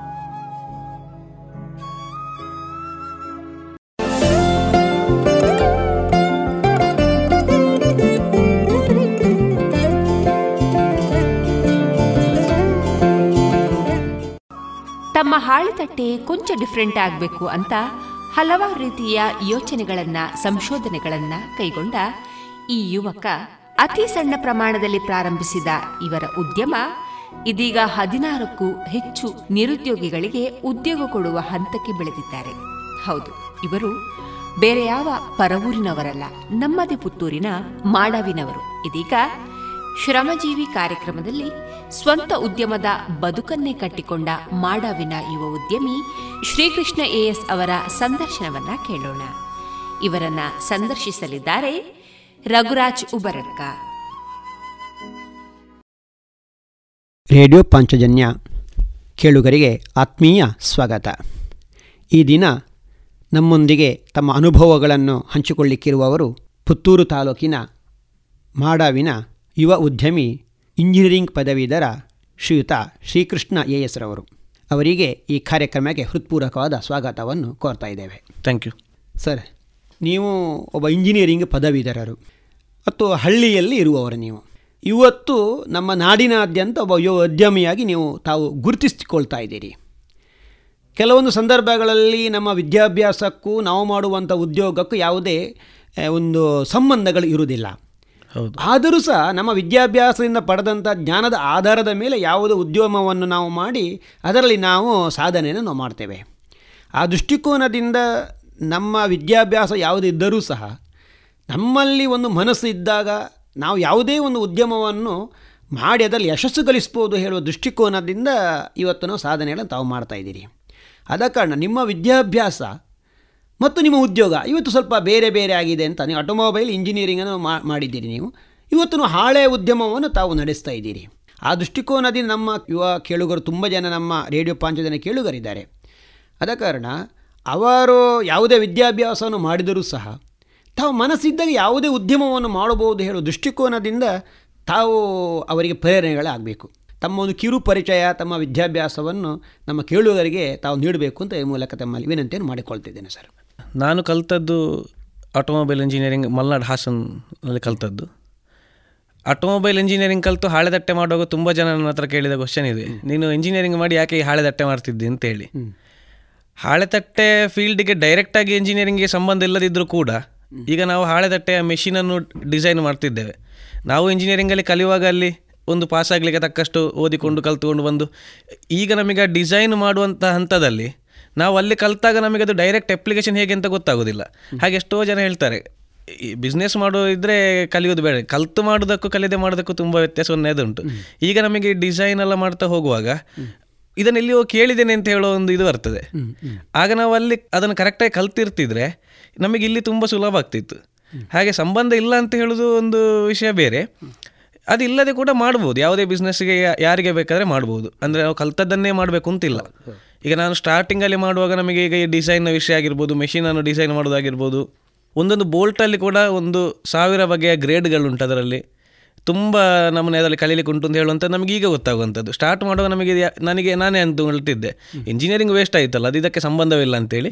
ನಿಜವಾಗಿಯೂ ಕಲ್ತದ್ದು ವೇಸ್ಟ್ ಆಗೋದಿಲ್ಲ. ಈಗ ನಾವು ಬೇರೆ ಫೀಲ್ಡಿಗೆ ಹೋದರೂ ಕೂಡ ಅದರಲ್ಲಿ ನಮಗೆ ನಾವು ಕಲ್ತದ್ದಂತನೂ ಅಪ್ಲಿಕೇಶನ್ ಈಗ ನಮಗೆ ಗೊತ್ತಾಗ್ತದೆ. ಸರ್ ಈ ನಿಮ್ಮ ಬೇಸಿಕ್ ವಿದ್ಯಾಭ್ಯಾಸ ನಿಮಗೆ ಏನಾದರೂ ಪ್ರೇರಣೆಯನ್ನು ನೀಡಿತ ಸರ್ ನಿಮಗೆ ಯಾವುದಾದ್ರೂ ಒಂದು ಅವಕಾಶಗಳು ಬಂದಾಗ ಇದನ್ನು ಮಾಡಬೇಕು ಅಂತ ನಿಮಗೆ ಏನಾದರೂ ಅನಿಸಿತಾ ಈ ಉದ್ಯಮವನ್ನು ಮಾಡಬೇಕು ಅಂತ ಹೇಳಿ. ಇಲ್ಲ ನಾನು ಬಿ ಆಗಿ ಮನೆಯಲ್ಲಿದ್ದಾಗ ಒಂದು ದಿವಸ ನಮ್ಮ ಫ್ರೆಂಡ್ ಮನೆಗೆ ಬಂದಿದ್ದರು ಅವರ ಮನೆಯಲ್ಲಿ ಅವರೊಂದು ಚಿಕ್ಕ ಮೆಷಿನನ್ನು ಹಾಕಿಕೊಂಡು ಹಾಳೆದಟ್ಟೆ ಮಾಡ್ತಿದ್ರು ಅವರು. ಹಾಗೆ ನಾನು ಹೀಗೆ ಮಾತಾಡುವಾಗ ಅವರು ಅದರ ಬಗ್ಗೆ ಹೇಳುವಾಗ ನನಗೆ ಹಾಳೆದಟ್ಟೆ ಮಾಡುದು ಅಂತೇಳಿ ನಾವು ಇಲ್ಲಿ ವಿವೇಕಾನಂದ ಕಾಲೇಜಲ್ಲಿ ಕಲಿತಿರುವಾಗ ಇಲ್ಲಿ ಆಸುಪಾಸಲ್ಲಿ ನಾವು ಈ ಸ್ನ್ಯಾಕ್ಸಲ್ಲಿ ಈವ್ನಿಂಗ್ ತಿನ್ನುವಾಗ ಹಾಳೆದಟ್ಟೆಯಲ್ಲಿ ಸರ್ವ್ ಮಾಡ್ತಿದ್ರು. ಆಗ ನಾವು ಅದನ್ನು ಎಂತ ನೋಡ್ತಿರ್ಲಿಲ್ಲ, ಗಮನಿಸ್ತಿರ್ಲಿಲ್ಲ. ಆದರೆ ಯೂಸ್ ಮಾಡಿ ಗೊತ್ತಿತ್ತು ನಮಗೆ. ಇವರು ಅದನ್ನು ಮನೆಯಲ್ಲಿ ಮಾಡ್ತಿದ್ದಾರೆ ಅಂತ ಹೇಳುವಾಗ ನನಗೊಂದು ಹಾಗಾದ್ರೆ ಅದನ್ನು ನೋಡಬೇಕಲ್ಲ ಅಂತ ಆಯಿತು. ಹಾಗೆ ಅವರಲ್ಲಿ ಹೋಗಿ ನೋಡುವಾಗ ನನಗೆ ಅದರ ಟೆಕ್ನಾಲಜಿ ಎಲ್ಲ ಇದು ಇನ್ನೂ ತುಂಬ ಇದರಲ್ಲಿ ಇಂಪ್ರೂವ್ ಮಾಡ್ಬೋದು. ಪ್ರಾಡಕ್ಟಿನ ಕ್ವಾಲಿಟಿಯನ್ನು ಇಂಪ್ರೂವ್ ಮಾಡಲಿಕ್ಕೆ ಅವರ ಹೇಗೆ ಮಾಡ್ತಿದ್ರು ಅಂತ ಹೇಳಿದರೆ ಬಿಸಿಲಲ್ಲಿ ಹಾಕಿ ಒಣಗಿಸುವ ಇತ್ತು ಅವರದ್ದು. ಈಗ ಪ್ರಾಡಕ್ಟ್ಸನ್ನು ಮೆಷಿನಲ್ಲಿ ಜಸ್ಟ್ ಶೇಪ್ ಮಾಡಿ ಅದನ್ನು ಅದಕ್ಕೆ ಸ್ಟಿಫ್ನೆಸ್ ಬರಿಸಲಿಕ್ಕೆ ಸನ್ ಡ್ರೈ ಮಾಡುವ ಮೆಥಡಲ್ಲಿ ಇತ್ತು. ಆಗ ನಮಗೆ ಯಾಕೆ ಇದರಲ್ಲಿ ಇಂಡಸ್ಟ್ರಿಯಲ್ ಹೀಟರ್ಸ್ ಯೂಸ್ ಮಾಡಿಕೊಂಡು ಮಾಡಬಾರ್ದು? ಹಾಗೆಲ್ಲ ನಮಗೊಂದು ಯೋಚನೆ ಬಂದಾಗ ಸ್ಟಡಿ ಮಾಡುವಾಗ ಮತ್ತೆ ಇಂಟರ್ನೆಟ್ಟಲ್ಲಿ ಅದರಲ್ಲಿ ಹುಡುಕುವಾಗ ಇದೆಲ್ಲ ಆಲ್ರೆಡಿ ಉಂಟು ಟೆಕ್ನಾಲಜಿಯಲ್ಲಿ ಹಾಗೆ ಮತ್ತೆ ನನಗೆ ಅದು ಇಂಪ್ರೆಸ್ ಆಯ್ತು ಅದನ್ನು ನೋಡುವಾಗ. ಅಂದರೆ ಈಗ ನಮ್ಮ ಊರಲ್ಲಿ ಎಲ್ಲಿ ಸೇರಲಿಲ್ಲ. ಈಗ ನಾವು ಸ್ಟಾರ್ಟ್ ಮಾಡಬೇಕಾದ್ರೆ ಕಾಸರಗೋಡು ಮಡಿಕೇರಿ ದಕ್ಷಿಣ ಕನ್ನಡ ಉಡುಪಿ ಈ ಕಡೆ ಸುತ್ತಮುತ್ತ ಎಲ್ಲಿ ಸಿರಲಿಲ್ಲ. ನಮ್ಮ ಹತ್ರ ಇರುವಂತಹ ಟೆಕ್ನಾಲಜಿ ಮಿಷಿನ್ ಈಗ ಉಂಟು ಆಗಿರಲಿಲ್ಲ. ಹಾಗೆ ನಮಗೆ ಒಂದು ಇದನ್ನು ಶುರು ಮಾಡಬೇಕಿಲ್ಲಿ ಅಂತೇಳಿ ಐಡಿಯಾ ಬಂದದ್ದು ಹಾಗೆ. ಈ ಈ ಹಾಳೆ ಉದ್ಯಮವನ್ನು ಮಾಡಲಿಕ್ಕೆ ಯಾಕೆಂತೇಳಿದರೆ ಅನೇಕ ಸಂದರ್ಭದಲ್ಲಿ ನೋಡಿರ್ಬೋದು ನಮ್ಮ ಸುತ್ತಮುತ್ತಲುಗಳಲ್ಲಿ ನಮ್ಮದು ಕೃಷಿ ಪ್ರಧಾನವಾದಂಥ ಪ್ರದೇಶ ಇಲ್ಲೆಲ್ಲ ಮೊದಲು ಭತ್ತ ಬೆಳೆಯುವಂಥ ಗದ್ದೆಗಳಿತ್ತು. ಅದರ ಬದಲಿಗೆ ಇವತ್ತೆಲ್ಲವೂ ತೋಟಗಳಾಗಿ ಪರಿವರ್ತನೆಗೊಂಡಿದೆ. ಹೌದು. ಈ ಸಂದರ್ಭದಲ್ಲಿ ಬೇರೆ ಬೇರೆ ಉದ್ಯಮಗಳು ನಮ್ಮ ಗ್ರಾಮೀಣ ಪ್ರದೇಶಗಳಲ್ಲಿ ಇದೆ. ಆದರೆ ನೀವು ಆಯ್ಕೆ ಮಾಡಿಕೊಂಡದ್ದು ಹಾಳೆ ತಟ್ಟೆ ಮೇ ಉದ್ಯಮವನ್ನು ನೀವು ಆಯ್ಕೆ ಮಾಡಿಕೊಂಡಿದ್ದೀರಿ. ಹೀಗೆ ಮೂಲವಾಗಿ ನಿಮಗೆ ಪ್ರೇರಣೆ ಯಾಕೆ ಬಂತು ಸರ್? ಇದನ್ನು ಮಾಡಬೇಕು ಅಂತ ಈ ಹಾಳೆ ತಟ್ಟೆ ಉದ್ಯಮವನ್ನು ಮಾಡಬೇಕು. ಯಾಕಂತೇಳಿದರೆ ನೀವು ಅನೇಕ ಸಂದರ್ಭದಲ್ಲಿ ಕೇಳಿರ್ಬೋದು ಗ್ರಾಮೀಣ ಪ್ರದೇಶದಲ್ಲಿ ಯುವೋದ್ಯಮಿಗಳು ಇದ್ದಾರೆ. ಸುಮಾರು ಇನ್ವೆಸ್ಟ್ಮೆಂಟನ್ನು ಮಾಡ್ತಾರೆ, ಕೈ ಸುಟ್ಟುಕೊಳ್ತಾರೆ, ಮತ್ತು ಬೇಡ ಅಂತ ಬಿಡ್ತಾರೆ. ಸೊ ಸಾಲದ ಇದರಿಂದ ತುಂಬ ಕಷ್ಟಗಳನ್ನು ಅನುಭವಿಸ್ತಾ ಇರ್ತಾರೆ. ಸೊ ಇದೆಲ್ಲ ನಿಮಗೆ ಅನುಭವಕ್ಕೆ ಬಂದಿರ್ಬೋದು. ಆದರೂ ಸಹ ಇವತ್ತು ನೀವು ಇದರಲ್ಲಿ ಒಂದು ಸಾಧನೆಯನ್ನು ಮಾಡಿದ್ದೀರಿ, ಹಾಳೆ ತಟ್ಟೆ ಉದ್ಯಮದಲ್ಲಿ. ಈ ಫೀಲ್ಡ್ಗೆ ಬರಬೇಕು ಅಂತ ನಿಮಗೆ ಯೋಚನೆ ಯಾಕೆ ಬಂತು ಸರ್ ಇದು? ಅದೇ ಸರ್ ನಾನು ಆಗ ಹೇಳಿದಾಗೆ ನನಗೆ ಇದೇ ಫೀಲ್ಡ್ ಅಂತ ಹೇಳಿ ಯಾವುದೇ ಯೋಚನೆ ಇರಲಿಲ್ಲ. ಸಡನ್ ಆಗಿ ಅಲ್ಲಿ ಅವರದನ್ನು ಹಾಳೆದಟ್ಟೆ ಮಾಡ್ತಿದ್ದಾರೆ ಅಂತ ಹೇಳುವಾಗ ಅದನ್ನು ನೋಡಿದಾಗ ಅಲ್ಲಿ ಅದು ಕ್ವಾಲಿಟಿ ಅಂತ ಹೇಳುವಂಥದ್ದು ಇರಲೇ ಇಲ್ಲ. ಮತ್ತೆ ನಾವು ಸುತ್ತಮುತ್ತ ಈಗ ಸಾರ್ವಜನಿಕ ಸಭೆಗಳಿಗಾಗಿರ್ಬೋದು ಫಂಕ್ಷನ್ಗಳಿಗೆಲ್ಲ ಹೋಗುವಾಗ ನಮ್ಮ ಇಲ್ಲಿ ಶಾಪ್ಗಳಲ್ಲೆಲ್ಲ ಸಿಗುವಂಥ ಕ್ವಾಲಿಟಿಯ ಊಟದ ತಟ್ಟೆ ಹೇಗಿರುತ್ತೆ ಅಂದರೆ ಕೆಲವು ಸಲ ಅದು ನಮ್ಮ ಅದಕ್ಕೆ ಹಾಕಿದ ಫುಡ್ ನಮ್ಮ ಮೈ ಮೇಲೆ ಬೀಳ್ತದೆ ಅಂತ ಹೇಳುವಾಗ ಇರ್ತದೆ. ಮತ್ತೆ ಹೈಜೀನ್ ಫ್ಯಾಕ್ಟರ್ ಸಹ ಇರುವುದಿಲ್ಲ ಅದರಲ್ಲಿ. ಸ್ವಲ್ಪ ಸಹ ಕ್ಲೀನ್ ಇರುವುದಿಲ್ಲ ಹಾಗೆ ಇದನ್ನು ನೋಡಿ, ಇದನ್ನು ಹೇಗಾದರೂ ಸ್ವಲ್ಪ ಕ್ಲೀನಲ್ಲಿ ಮಾಡಬೇಕು ಅಂತ ಹೇಳುವಂಥದ್ದು ಯೋಚನೆ ಒಂದನೇದು ಮೊದಲಿತ್ತು. ಮತ್ತೆ ನನಗೆ ಚಿಕ್ಕದಿಂದಲೇ ಏನಾದರೂ ಬಿಸ್ನೆಸ್ ಫೀಲ್ಡ್ಗೆ ಬರಬೇಕು ಅಂತ ಹೇಳೋ ಆಸೆ ಇದ್ದದ್ದು. ಮ್ಯಾನುಫ್ಯಾಕ್ಚರಿಂಗ್ ಅಂತ ಇರಲಿಲ್ಲ. ಆದರೆ ಇದನ್ನು ನೋಡಿದಾಗ ಈ ಕ್ವಾಲಿಟಿ ಮತ್ತೆ ನನಗೆ ಸ್ವಲ್ಪ ಆ ಟೈಮಲ್ಲಿ ಇನ್ನು ನೆಕ್ಸ್ಟ್ ಎಂತ ಅಂತ ಹೇಳುವ ಯೋಚನೆ ಮಾಡ್ತಿದ್ದ ಟೈಮ್ ಅದು ಕಾಲೇಜಾಗಿ ಆಗ ನಮ್ಮ ನಮ್ಮದೇ ತೋಟ ಉಂಟು. ನಮ್ಮ ಊರಿನಲ್ಲಿ ಸುತ್ತಮುತ್ತ ಪರಿಚಯದವ್ರದ್ದು ತೋಟ ಎಲ್ಲ. ಸಾಗ ರಾ ಮೆಟೀರಿಯಲ್ಗೆ ಸಮಸ್ಯೆ ಆಗಲಿಕ್ಕಿಲ್ಲ. ಈಗ ಮೇಯ್ನ್ ಆಗಿ ಒಂದು ಬಿಸ್ನೆಸ್ ಶುರು ಮಾಡೋದು ಅಂತ ಹೇಳಿ ಮ್ಯಾನುಫ್ಯಾಕ್ಚರಿಂಗ್ ಅಂತ ಹೇಳಿದ್ರೆ ಅದರ ಕಾಸ್ಟ್ ಡಿಪೆಂಡ್ ಆಗೋದೇ ರಾ ಮೆಟೀರಿಯಲ್ನ ಮೇಲೆ. ಅದರ ಎಂಡ್ ಪ್ರಾಡಕ್ಟಿನ ಕಾಸ್ಟ್ ಸೊ ನಮಗೆ ಟ್ರಾನ್ಸ್ಪೋರ್ಟೇಷನ್ ಜಾಸ್ತಿ ಬೀಳುವುದಿಲ್ಲ ಸುತ್ತಮುತ್ತಲಿರುವ ಕಾರಣ. ಹಾಗೆ ಇಂಥ ಕ್ಯಾಲ್ಕುಲೇಷನ್ ಎಲ್ಲ ಮಾಡುವಾಗ ಅದರ ಫೀಸಿಬಿಲಿಟಿ ಉಂಟು ಅಂತ ಆಯ್ತು ನನಗೆ. ನಮ್ಮ ಸುತ್ತಮುತ್ತಲಿಂದಲೇ ತಕೊಂಡು ಮಾಡ್ಬೋದು ಅಂತೇಳಿ. ಹಾಗೆ ಒಂದು ಟ್ರೈ ಮಾಡುವ ಅಂತೇಳಿ ಮಾಡಿದ್ದು. ಮತ್ತೆ ನಾವು ಅದರಲ್ಲಿ ಮಾರ್ಕೆಟಿಂಗಿಗೆ ಎಫರ್ಟ್ ಹಾಕೋ ಬದಲು ಪ್ರೊಡಕ್ಷನಿಗೆ ನಾವು ಎಫರ್ಟ್ ಹಾಕಿದ್ವಿ. ಕ್ವಾಲಿಟಿಯನ್ನೇ ಜಾಸ್ತಿ ಮಾಡಲಿಕ್ಕೆ. ಅದರಿಂದಾಗಿ ನಮಗೆ ಮಾರ್ಕೆಟಿಂಗ್ ಆಟೋಮೆಟಿಕ್ ಆಯ್ತು. ಈಗ ನಮ್ಮ ಕ್ವಾಲಿಟಿಯನ್ನು ನೋಡಿ ರೆಫರೆನ್ಸಲ್ಲಿಯೇ ನಮಗೆ ಆರ್ಡರ್ಸ್ಗಳೆಲ್ಲ ಹೆಚ್ಚು ಬರುವಂಥದ್ದು. ಹಾಗೆ ನಮ್ಮ ಟ್ಯಾಗ್ಲೈನ್ ಹೇಗೆ ಹಾಗೆ people's good words of mouth is our sole marketing strategy ಅಂತೇಳಿ.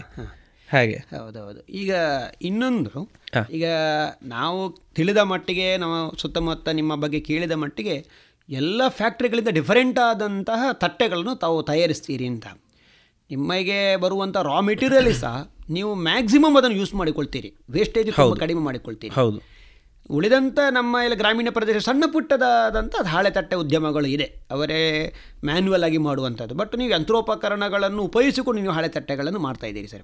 ಹೌದು. ನಿಮ್ಮಲ್ಲಿ ಯಾವ ತರಹದ ಈ ಹಾಳೆ ತಟ್ಟೆಗಳು ಇದೆ ಸರ್? ಡಿಫರೆಂಟ್ ಟೈಪ್ಸ್ ಆಗಿರುವಂಥದ್ದು ಅದನ್ನು ಹೇಗೆ ವೇಸ್ಟೇಜನ್ನು ಕಡಿಮೆ ಮಾಡಿಕೊಂಡು ಯಾವ ರೀತಿಯಲ್ಲಿ ನೀವು ಅದನ್ನು ಹಾಳೆ ತಟ್ಟಿನ ಪ್ರೊಸೆಸಿಂಗನ್ನು ತಾವು ತಯಾರಿಸಿ ಮಾಡ್ತಾ ಇದ್ದೀರಿ ಸರ್?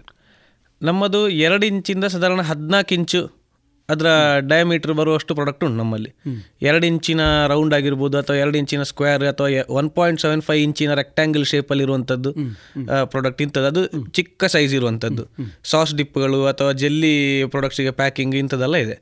ಅದು ಬಿಟ್ಟ ನಂತರ ಹದಿನಾಲ್ಕು ಇಂಚಿನ ರೆಕ್ಟಾಂಗ್ಯುಲರ್ ಟ್ರೇವರೆಗೂ ಉಂಟು.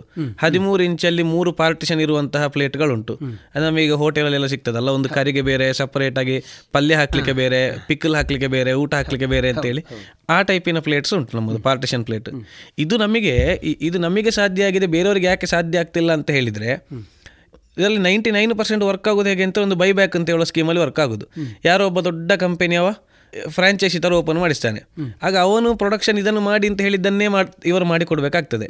ಸೊ ಇದು ಯಾವ ರೀತಿ ಅಂತ ಹೇಳಿದರೆ ಆ ಪ್ರೊಡಕ್ಷನ್ ಮಾಡಿಸುವವನಿಗೆ ಲಾಭ ಉಂಟಲ್ಲಿ. ಮಾಡುವವನಿಗೆ ದೊಡ್ಡ ಲಾಭ ಇರುವುದಿಲ್ಲ. ಅದಕ್ಕೋಸ್ಕರ ಅವರಿಗೆ ಎಂತ ಆಗ್ತದೆ ಅಂತ ಹೇಳಿದ್ರೆ ಅದರಲ್ಲಿ ಗ್ರೋತ್ ಇಲ್ಲ ಅದರಲ್ಲಿ.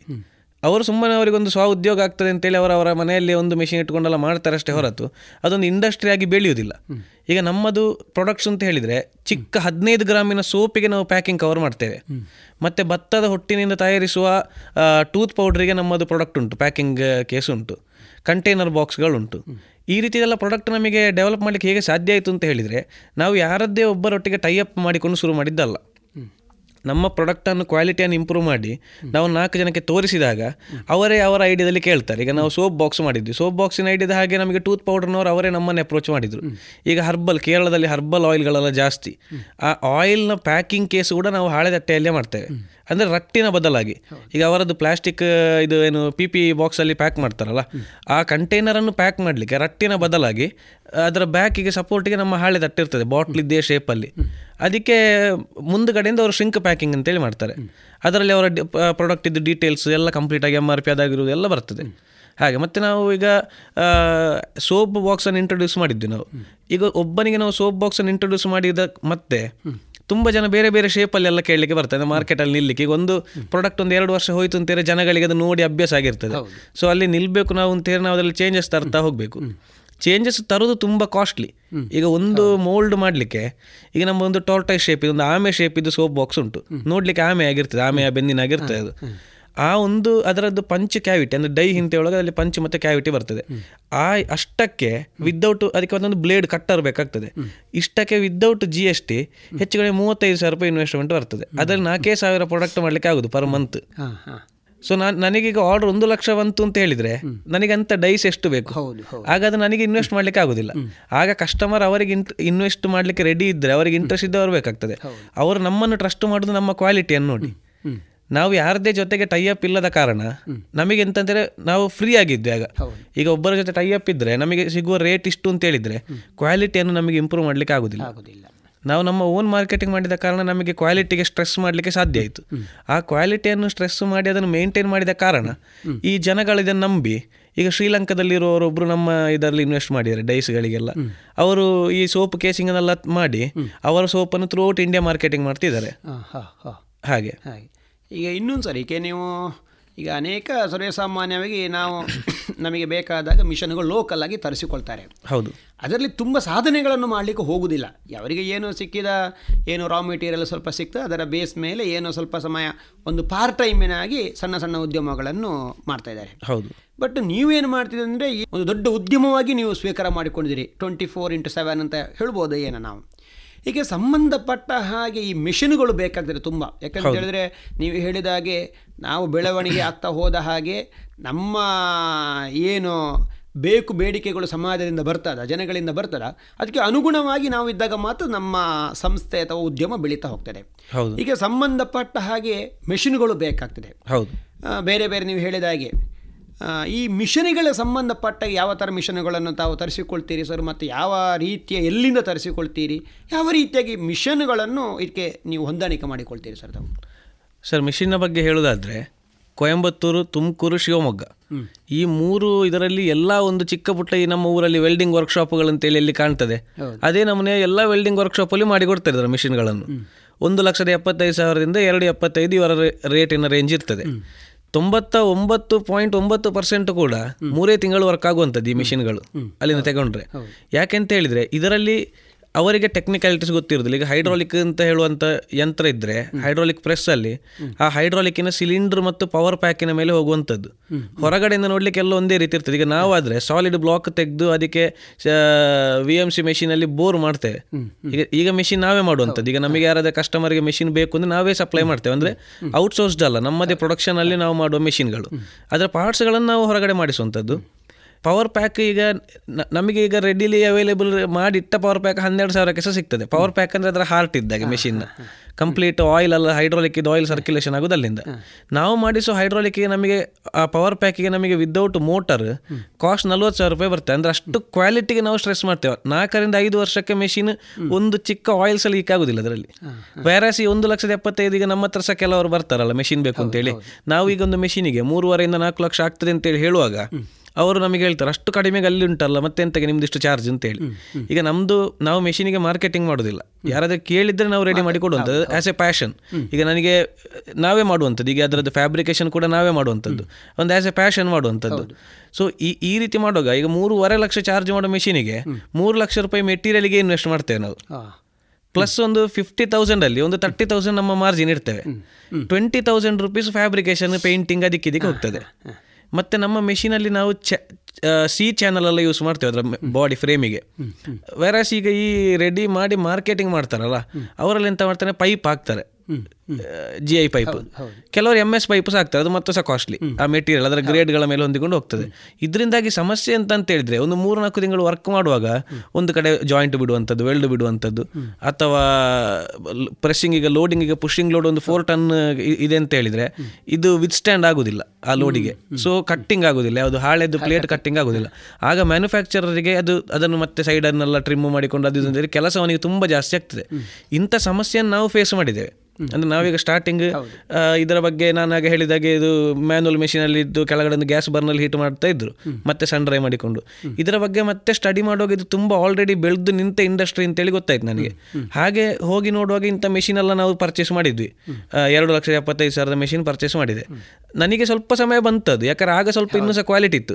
ಈಗ ಕಾಸ್ಟ್ ಆಫ್ ಎಲ್ಲದ್ರ ಸಹ ಮೆಟೀರಿಯಲ್ ಇಂದ ಹಿಡಿದು ಎಲ್ಲ ಸಹ ಜಾಸ್ತಿ ಆಗಿದೆ. ಕಾಂಪಿಟೇಷನ್ ಇಂದಾಗಿ ಪ್ರಾಡಕ್ಟ್ ಇದು ಕಾಸ್ಟ್ ಜಾಸ್ತಿ ಮಾಡ್ಲಿಕ್ಕೆ ಆಗ್ತಿಲ್ಲ. ಸೊ ಎಂತ ಮಾಡ್ತೀರಾ ಅಂದ್ರೆ ಕ್ವಾಲಿಟಿಯಲ್ಲಿ ಎಲ್ಲ ಸಹ ಕಾಂಪ್ರಮೈಸ್ ಮಾಡ್ತಿದ್ದಾರೆ. ಹಾಗೆ ಈಗದ್ದೆಲ್ಲ ಮೂರೇ ತಿಂಗಳು ಬರುವಂತ ಅಂತ ಮೆಷಿನ್ಗಳು ಒಳ್ಳೇದು ಮಾಡುವವರಿದ್ದಾರೆ. ನಮ್ಮದು ಮಾತ್ರ ಒಳ್ಳೇದು ಅಂತ ಹೇಳ್ತಿಲ್ಲ.